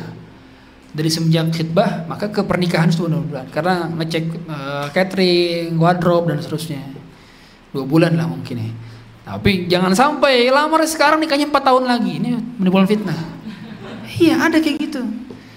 Lamarannya sekarang. Lebih baik nikahnya sekarang baru walimahnya ntar kayak gitu. Rasulullah itu nikah sama Aisyah pada usia berapa? 6 tahun. Aisyah 6 tahun. Tapi baru serumah usia 9 tahun. Dan walimahnya usia 9 tahun. Jadi boleh antum nikah sekarang? Nikah sekarang nih. Belum punya duit buat walimah. Mahal gedung. Di Bandung mahal misalkan. Maka nggak masalah. Antum walimahnya nanti tiga tahun kemudian nggak masalah. Boleh. Yang nggak boleh adalah terlalu lama antara jarak khidbah dengan nikah ya itu baru gimana Ustadz hukum tukar cincin pertama laki-laki nggak boleh pakai cincin emas jadi kalau tukar cincin cincin cincin emas nggak boleh kalau mau tukar-tukaran cincin ya maka laki-lakinya pakai cincin perak dan kemudian yang pegang cincinnya bukan bukan tukar-tukaran sama saling pegang-pegangan nggak boleh haram pegang non mahram itu ya. Kata Rasulullah apa? Di an yut'ana fi ra'si ahadikum. Ditusuk kepala kalian dengan besi yang tajam. Itu lebih baik daripada min an yamassa imra'atan la tahillu lahu daripada menyentuh wanita yang bukan mahram. Enggak boleh ya, pegang-pegangan enggak boleh. Maka kalaupun ada tukar cincin, maka yang maka usahakan enggak suka tukar cincin, tapi apa? Tapi ngasih cincin aja boleh, hadiah hibah hadiah antum ngasih ke pihak perempuan nanti yang makain siapa oh pihak ibu mertua misalkan ibu jalan mertua camer ya. ibu camer ngasih ke dia makain tuh boleh tapi kalau sampai ada keyakinan bahwa dengan memakai cincin antum tersebut dipakai cincin tuker-tukeran itu menjadikan oh ini akan langgeng akan diikat segala macam itu tidak boleh karena itu mengandung kesyirikan ya. kalau sampai meyakini demikian ya. uh, tapi sebagai pertanda bahwa dia sudah di, dilamar maka itu tidak masalah ya. kemudian dalam akad nikah ya. ini adalah persyaratan-persyaratan dalam akad nikah jadi boleh gak marriage uh, agreement? Jadi persyaratan dalam pernikahan. Seperti mensyaratkan laki-laki nanti aku boleh menikah kamu. Dibuat klausul. Marriage agreement. Surat persyaratan dalam pernikahan. Saya mau menikah dengan syarat saya diizinkan bekerja. Saya mau menikah dengan syarat si suami tidak boleh poligami lagi. Saya mau menikah dengan syarat nanti tinggalnya di PIM pondok indah mertua. Nah, boleh. Kalau seandainya tidak ada persyaratan yang bertentangan dengan syariat. Kalau persyaratan tersebut berkonsekuensi apa bertentangan dengan konsekuensi nikah maka tidak boleh. Contoh bapaknya mempersyaratkan kamu boleh menikahi anak saya dengan satu syarat kamu tidak boleh menggaulinya ya gimana cara? Karena tujuan pernikahan kan untuk begituan. Nggak bisa kita uh, persyaratan seperti itu syaratnya batil. Syaratnya batil sama seperti saya jual handphone iPhone saya tapi dengan syarat masih dikunci Ya, nggak bisa digunain dong. Sama, antum menikah nggak bisa berhubungan. Tujuan pernikahannya apa? Karena itu bertentangan dengan konsekuensi dari pernikahan, gitu ya. Maka itu juga tidak boleh. Ya. Nah, contoh contoh persyaratan pernikahan yang sah itu seperti apa? Uang panai. Kalau di Makassar ada uang panai. Uang panai ini persyaratan mertua untuk mendapatkan harta dari si uh, si menantu dia ya calon menantu bahwa untuk mempersyaratkan boleh nikah dengan anaknya boleh kayak gitu boleh. Saya tidak bertentangan dengan syariat. Atau dia mempersyaratkan harus tinggal di rumah mertuanya. Nah, misalkan gitu. Boleh nggak masalah. Atau dia mempersyaratkan saya menikah dengan kamu dengan syarat nafkah saya 10 juta per bulan. Misalkan kayak gitu. Silakan kalau kalau suaminya mampu dan masih siap. Atau mempersyaratkan saya uh, saya kamu menikahi saya dengan syarat saya diperbolehkan untuk bekerja misalkan. Dengan tidak masalah apabila pekerjaannya memang tidak melanggar syariat gitu ya. Uh, atau Suami tidak boleh poligami lagi, nikah lagi. Nah, ini para ulama khilaf. Ada yang bolehkan, ada yang tidak bolehkan. Nah, contoh persyaratan yang batil dalam pernikahan seperti apa? Nikah mut'ah. Nah, mut'ah itu batil tuh. Saya menikah dengan dia dan dengan rentang waktu tiga bulan. Nah, ini batil. Dan kebanyakan justru batilnya di puncak-puncak ya, itu bukan karena itunya doang, bukan karena kontraknya doang, tapi karena apa? Karena nggak ada wali Walinya masa Pak RT? Nggak bisa. Ya. Kemudian nikah tahlil. Nikah tahlil itu gimana? Jadi ingat orang yang sudah talak tiga, ya suami mentalak istri tiga kali, maka mereka itu nggak bisa rujuk lagi, nggak bisa rujuk lagi selama lamanya, kecuali dengan cara apa? Yang yang masing-masing menikah dengan orang lain, kemudian masing-masing cerai, masing-masing habis masa idahnya, baru masing-masing nikah lagi bisa. Rujuknya gitu. Rujuknya gitu caranya. Nah, yang nggak boleh adalah ketika si suami talak tiga istri, eh kemudian mereka mau rujuk lagi, mereka nyewa orang pura-pura, eh kita nikah nikahan yuk, nikah nikahan. Maka nggak sah tuh namanya nikah tahlil. Supaya apa? Supaya dia bisa rujuk lagi, maka dia orang untuk saling menikah dengan orang lain, kemudian cerai masa idahnya habis, baru nikah dengan pasangan yang lama. Ini namanya nikah tahlil, nah, itu haram, gitu ya. Atau nikah Mu'allak, nikah mu'allak itu saya mau menikahin anak kamu dengan syarat kamu menikahi anak saya. Ada persyaratan. Di, dikaitkan dengan tertentu, itu tidak boleh juga. Ya. Um, makanya kenapa tadi ya aib yang menggugurkan pernikahan itu adalah aib-aib yang mana berkonsekuensi kepada tidak bisanya berhubungan suami istri. Itu. Jadi kalau tidak perawan itu bukan aib. Ingat, tidak perawan itu bukan aib. Seandainya misalkan, oh Ustaz ternyata istri saya tidak perawan, kemarin dia bilang perawan. Itu bukan aib. Bukan aib. Sehingga tidak boleh Anda fasakh. Tidak bisa mengajukan fasakh pengadilan. Atau buta atau pincang itu bukan aib juga. Karena masih bisa berhubungan suami istri. Pokoknya segala hal yang tidak berhubungan dengan kesempurnaan dalam hubungan biologis maka bukan aib dalam konteks pernikahan yang mengkonsekuensikan fasakh. Ya. Masuk kita ke dalam walimatul ursh. Walimatul ursh ini apa? walimah pesta pernikahan walimah memang pada dasarnya Sunnah daripada pernikahan adalah diumumkan aulim walau bisyah. Walimahkanlah meskipun dengan satu ekor kambing. Sebagaimana kata Rasulullah kepada Abdurrahman bin Auf. Jadi walimah ini ketentuannya pertama tidak boleh mengundang hanya orang-orang kaya saja, nggak boleh. Ya, jadi orang-orang miskin juga berhak untuk makan di walimah antum. Yang kedua, sangat dianjurkan untuk mengundang orang-orang yang soleh, undang kiai, ustadz, tokoh-tokoh agama undang. Yang ketiga adalah wajib menghadiri undangan walimah urus kecuali ada uzur. Kalau antum diundang, antum wajib kecuali ada uzur. Wajib. Jadi kalau antum diundang secara personal, personal ya, ingat ya, kalau di, di, di grup itu nggak wajib. Fardu kifayah. Tapi kalau diundang secara personal, antum wajib menghadiri. Antum nggak hadir dosa. Kecuali ada uzur. Uzurnya apa? Oh, uzur misalkan lagi luar negeri atau nggak memungkinkan untuk safar. Tapi kalau memungkinkan, wajib untuk hadir. Dan ingat, walimah itu ngapain? Datang ke sana mengucapkan selamat. Seperti itu. Ya, nggak wajib makan. Seandainya puasa sunnah nggak wajib makan. Ya. Yang haram adalah datang padahal nggak diundang. Nah, ini haram. Iya. Eh, ada kondangan di sebelah. Makan ya. Eh, ente ini nggak diundang makan. Ini namanya kalau dalam istilah fikih itu fully. Itu fully, nggak boleh. Makan nggak diundang itu nggak boleh. Ya. Kemudian walimahnya nggak ada walimah urus. Ya. Usahakan dipisah, tidak ada musik. Ganti musiknya dengan suara-suara nasyid tanpa musik atau diganti dengan suara-suara burung. Ya. Kayak gitu. Kemudian hukum kotak uang saat walimah gimana? Boleh gak Ustadz kita pakai kotak uang di depan? Di depan. Boleh gak? Jawaban saya boleh. Itu bukan kategori minta-minta. Karena kita mempersilahkan orang untuk hadiah. Termasuk antum kalau sekarang kan model-model undangan virtual ya. Undangan di website klik ya kan. Habis itu ada hadiah silahkan kirim ke rekening ini. Itu boleh nggak masalah. Bukan minta-minta. Bukan, boleh. Ya. Hanya saja pahami seandainya memang pihak yang walimah tidak menyediakan kotak infak maka pahamilah kasih ke amplop ya kan ya, pahami semampu kita ya.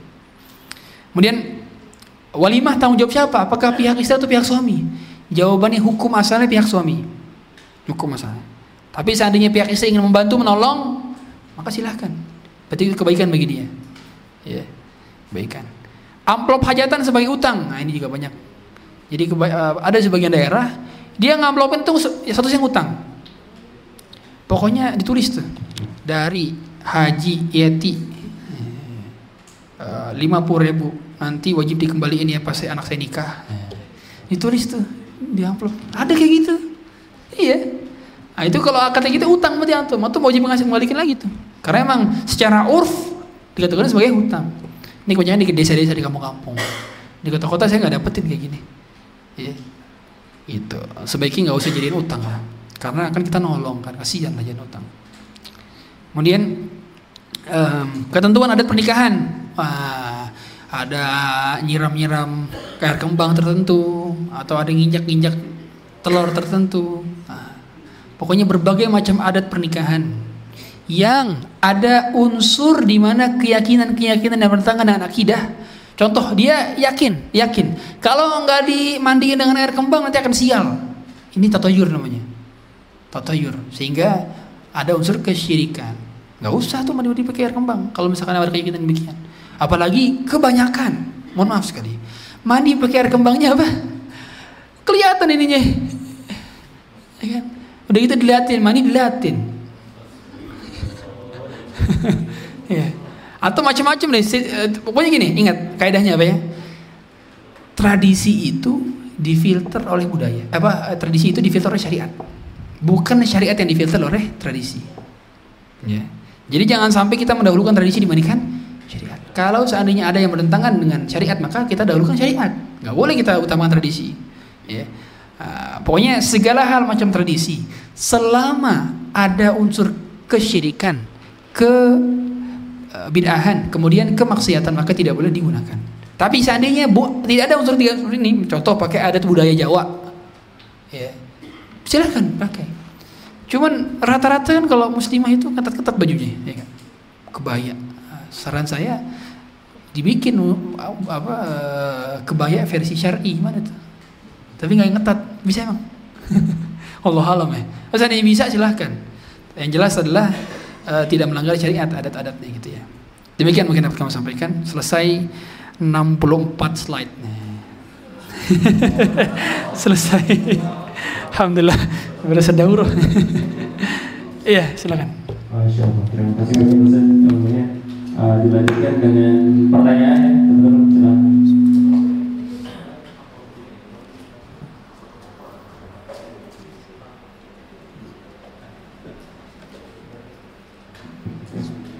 Assalamualaikum warahmatullahi wabarakatuh. Ustaz izin bertanya. Eh, lebih ke tadi udah dibahas ya perihal dalam rumah tangga gitu kan. Bagaimana caranya menyikapi eh, di saat kita misalkan saya kan pulang ke rumah jauh kan. Nah di saat pulang tiba-tiba istri itu moodnya jelek, cemberut. Itu kan padahal eh, kita juga kan di sini kerja gitu Ustaz. Mencari nafkah gitu kan buat istri dan anak gitu. Sedangkan istri di rumah itu kadang ada satu momen gitu kan dia itu kayak curigaan gitu. Bagaimana caranya menyikapinya gitu Ustaz sebagai seorang suami. Terima kasih Assalamualaikum. Ini jadi curhat nasional nih. ya. Em, gimana menyikapi istri yang cemberut ya? Padahal kita di luar udah cari nafkah gitu ya. Justru itu seninya. Seni. Ya. Jadi yang pada dasarnya pada dasarnya gini teman-teman. Ya. Eh, ketika ini kita ini kalau jadi pihak suami ya bukan dari pihak istri bukan berarti saya membenarkan antum cemberut bertemu dengan suami antum enggak tapi maksudnya terkadang hal-hal semacam ini tuh nggak pernah kita duga dan perkirakan. Sehingga segala macam bentuk kekesalan kita dalam hal rumah tangga ya itu anggap sebagai sebuah seni dalam pernikahan dan bumbu-bumbu dalam pernikahan. Itu yang pertama. Yang kedua untuk para istri haram hukumnya antum berbuat buruk kepada suami ya. padahal ah, dia telah memberikan nafkah kepada antum di rumah itu tugasnya bagaimana dia menyenangi hati suaminya? Karena keridoan eh, dia menundukkan menunjukkan pada surga atau nerakamu kan gitu. Makanya mengapa sampai-sampai suami itu hampir jadi Tuhan istri? Buktinya apa? Kata Rasulullah apa? Seandainya aku dapat memerintahkan seorang untuk sujud kepada seorang lainnya maka aku akan perintahkan istri itu sujud kepada suaminya kan gitu. Sampai dibantu sujud cuman nggak diperbolehkan sama Allah. Karena sujud hanya kepada Allah saking pentingnya uh, taat kepada suami dan yang kedua ingat ini kalau kategori dicemburut atau dia nggak taat kepada perintah kita tetap lakukan langkah-langkah yang memang sesuai dengan syariat Islam dinasehati nah, barangkali nah, terus juga penting ya karena laki-laki juga harus peka Jangan jadi yang laki tidak peka. Peka. Apa yang sekiranya membuat dia kesal? Karena terkadang bisa jadi uang belanjanya kurang.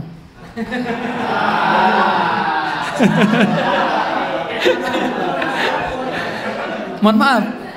Bisa jadi juga semalam ketika berhubungan dia belum puas. iya. Iya. Padahal padahal dia punya hak untuk hal tersebut. Gitu loh. Walahun demi Atau antum pas nyium belum mandi. Jadi intinya ditanya, ditanya, ya. Eh, karena pada akhirnya ini teman-teman, saya sering bilang 90% rumah tangga itu isinya ngobrol. 90% rumah tangga itu isinya ngobrol.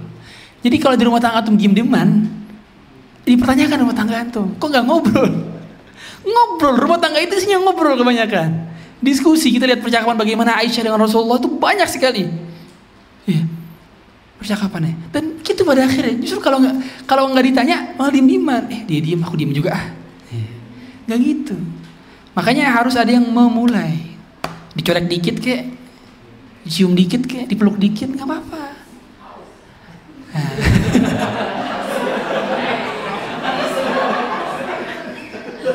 gitu Pak. pada asalnya seperti itu, yang pernikahannya seperti itu.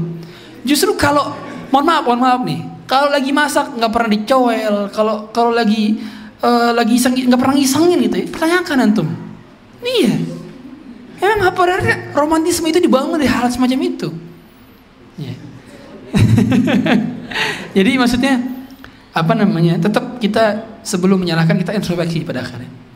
Karena tidaklah setiap setiap apa eh, setiap hal yang terjadi dalam rumah tangga pada pasangan kita ada andil kita di situ mau nggak mau ada andil kita maka kita introspeksi dan berusaha mencarinya tapi tidak menjadi pembenaran bagi para wanita untuk mencemberuti suaminya ya. karena tidak boleh berbuat keburukan kepada suami tanpa alasan yang benar yang Allah alam semoga Allah jadikan istrinya soleha ya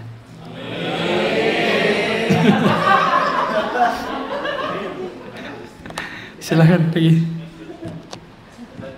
Enggak. Uh, Ustaz izin bertanya ini pertanyaan titipan Ustaz tiba-tiba.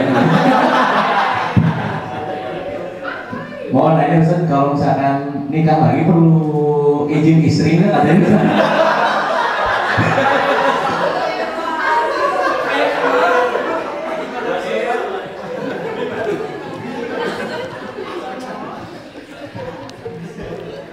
Berat ini. Iya. Semoga istri saya nggak nonton di rumah.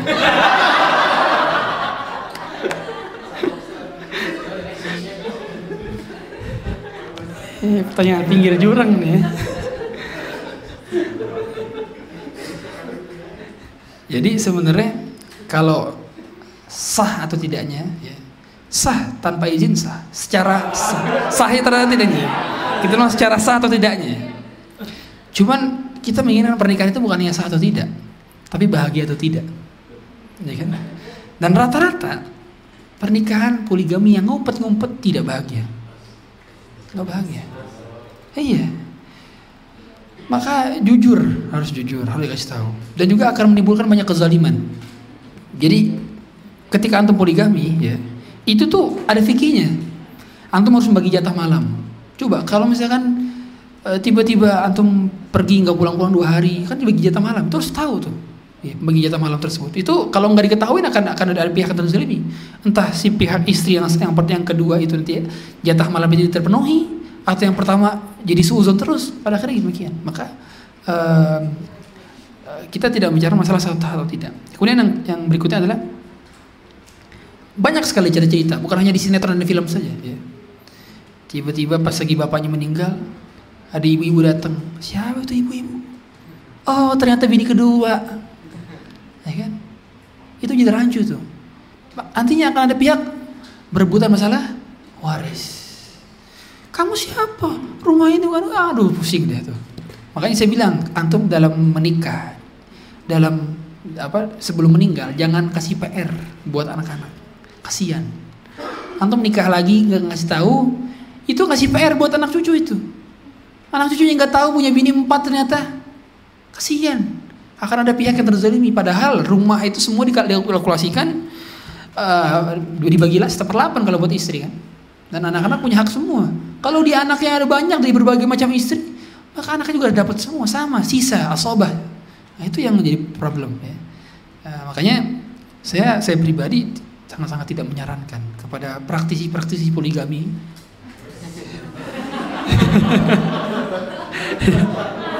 maka maka izin sebaiknya izin izin ya izin supaya supaya bahagia tuh saya nggak tahu juga apakah bahagia atau tidak ya dalam hubungan ini ya. karena saya belum nyobain dan takut jadi um, silahkan saja kalau mau coba tapi misalkan izin ya. Allah alam Enggak, enggak. Uh, Pak Ustadz izin bertanya Sekarang kan lagi marak-maraknya ya di TikTok Saya lihat ada sebuah kajian yang di di sebuah kajian itu tuh dijodohkan gitu sama si MC-nya jadi cewek sama cowok Nah, apakah itu tuh boleh? Apakah termasuk ke dalam ta'aruf atau gimana Pak Ustadz? Terima kasih. Ini maksudnya jodoh ini gimana?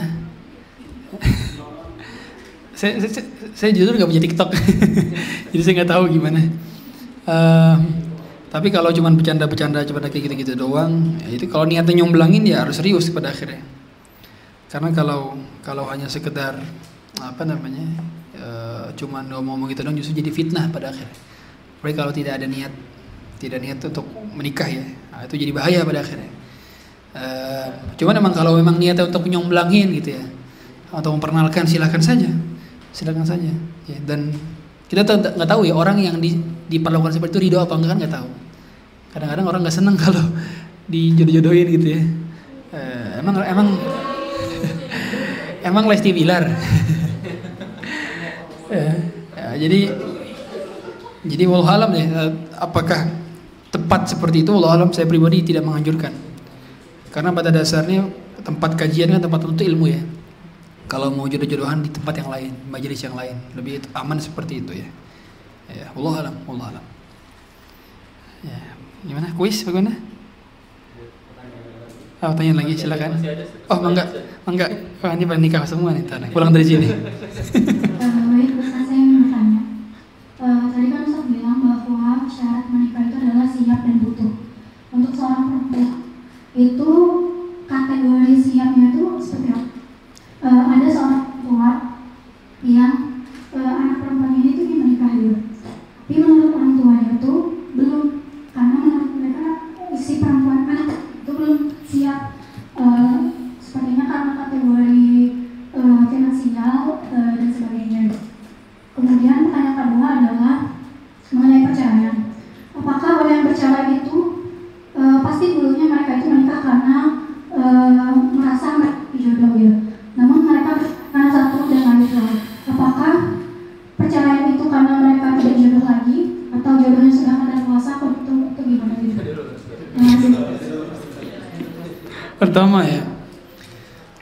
siap adalah siap secara ilmu. Kalau bagi perempuan ya, siap secara ilmu dan siap secara apa namanya dia siap-siap untuk mengabdi kepada suaminya. Itu dua dua. Kesiapan itu adalah pada akhirnya. Jadi kalau ada perempuan yang secara defaultnya dia emang nggak pengen diatur berarti belum siap itu. Karena sifatnya perempuan itu dipimpin diatur oleh suaminya ya, dia siap taat siap untuk melakukan apa yang diinginkan oleh suaminya selamat dalam kemaksiatan harus ada kesiapan gitu apalagi wanita karir biasanya itu sulit untuk uh, bisa berargumen dulu untuk bisa taat. Jadi kategori siap yang sederhana itu sebenarnya antum melihat orang tua, lihat ibu, lihat aktivitasnya. Oh ibu tiap hari masak, terus siapin minuman buat bapaknya, terus uh, apa namanya ngasuh anak-anak. Antum lihat, antum kira-kira siap gak pola seperti itu gitu kira-kira. Makanya cara paling mudah sebenarnya dalam menentukan kesiapan itu biasanya uh, dari nanya ke orang tua, mah kira-kira aku siap gak nikah? Karena orang tua yang paling tahu kita. Gitu ya, kategori siap.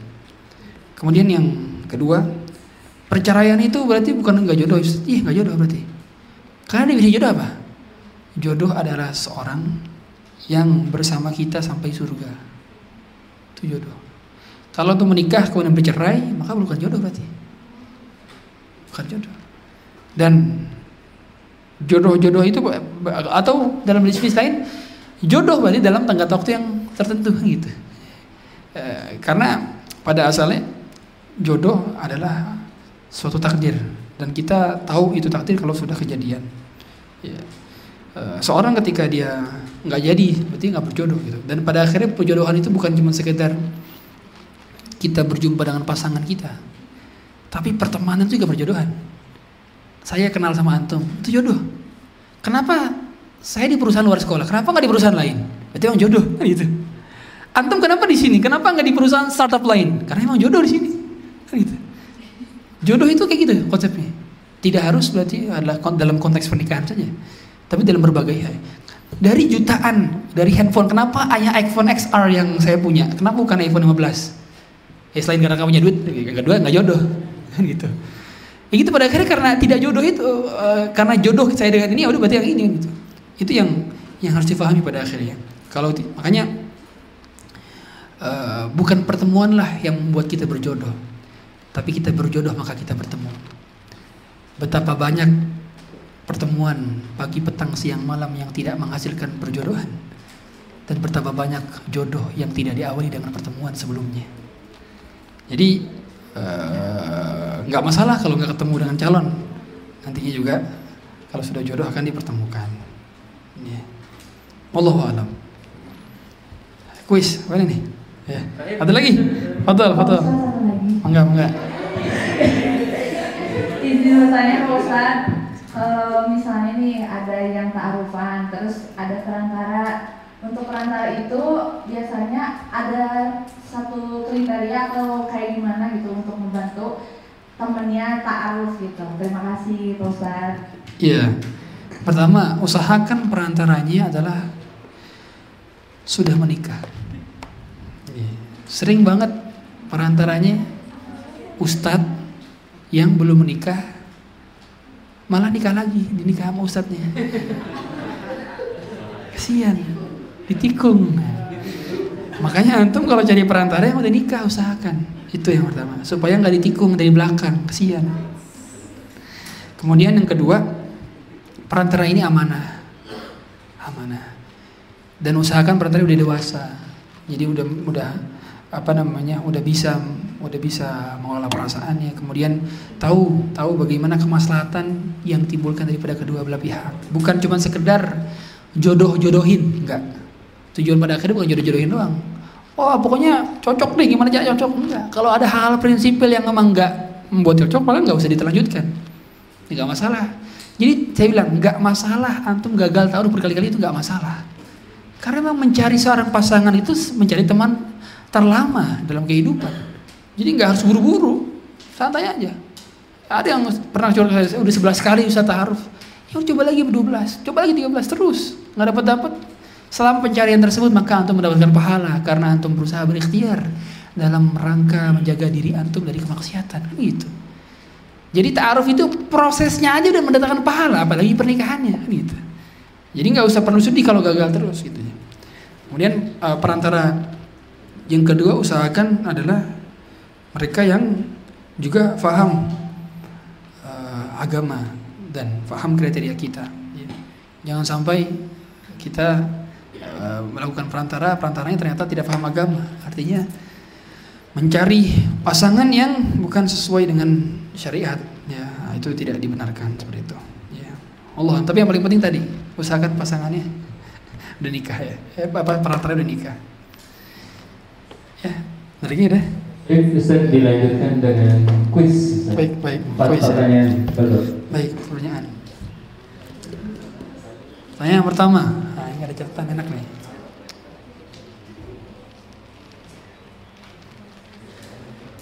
Pertanyaan pertama. Siapa pernikahan antara siapa dan siapa di antara sahabat yang bercerai karena tidak sekufu?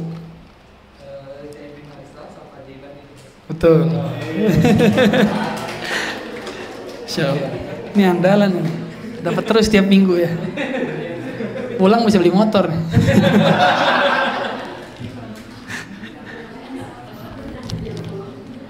kedua Hmm. Sebutkan isi Rasulullah 11 secara lengkap. Ada yang bisa?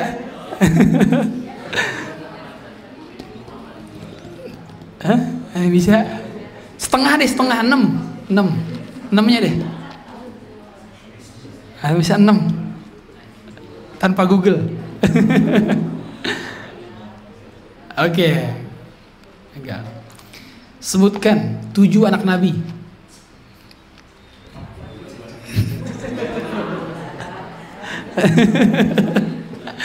tujuh anak nabi, nabi punya anak tujuh.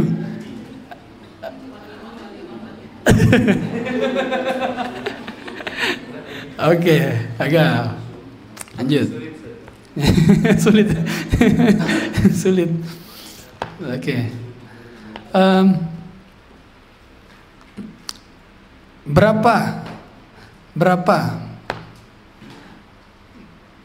berapa dinar mahar Rasulullah SAW yang perempuan itu? Berapa?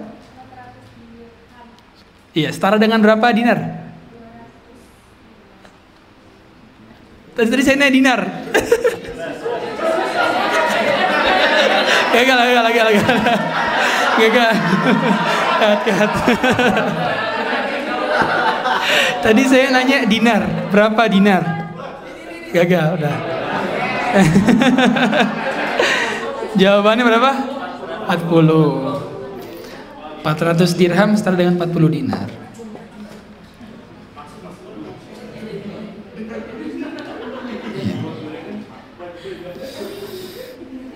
Siapa istri yang mahar-maharnya perabotan rumah? Betul. Ummu Salamah. Ummu Salamah. ya. Ya, Oke. Gorengan nggak Tuna? dua lagi, dua lagi. Hmm.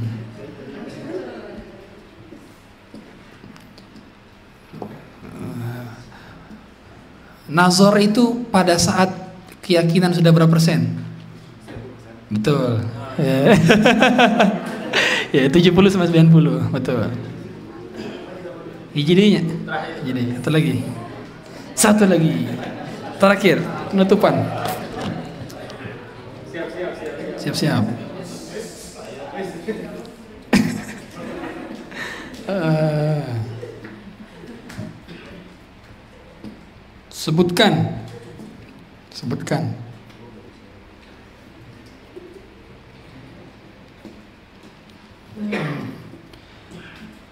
Penyebab daripada fasakh.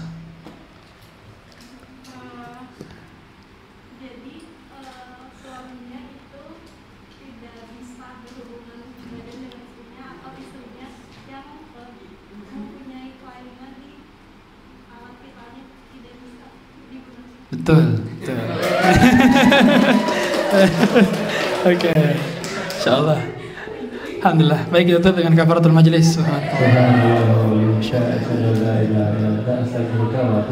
Assalamualaikum warahmatullahi wabarakatuh. Waalaikumsalam. Terima kasih banyak.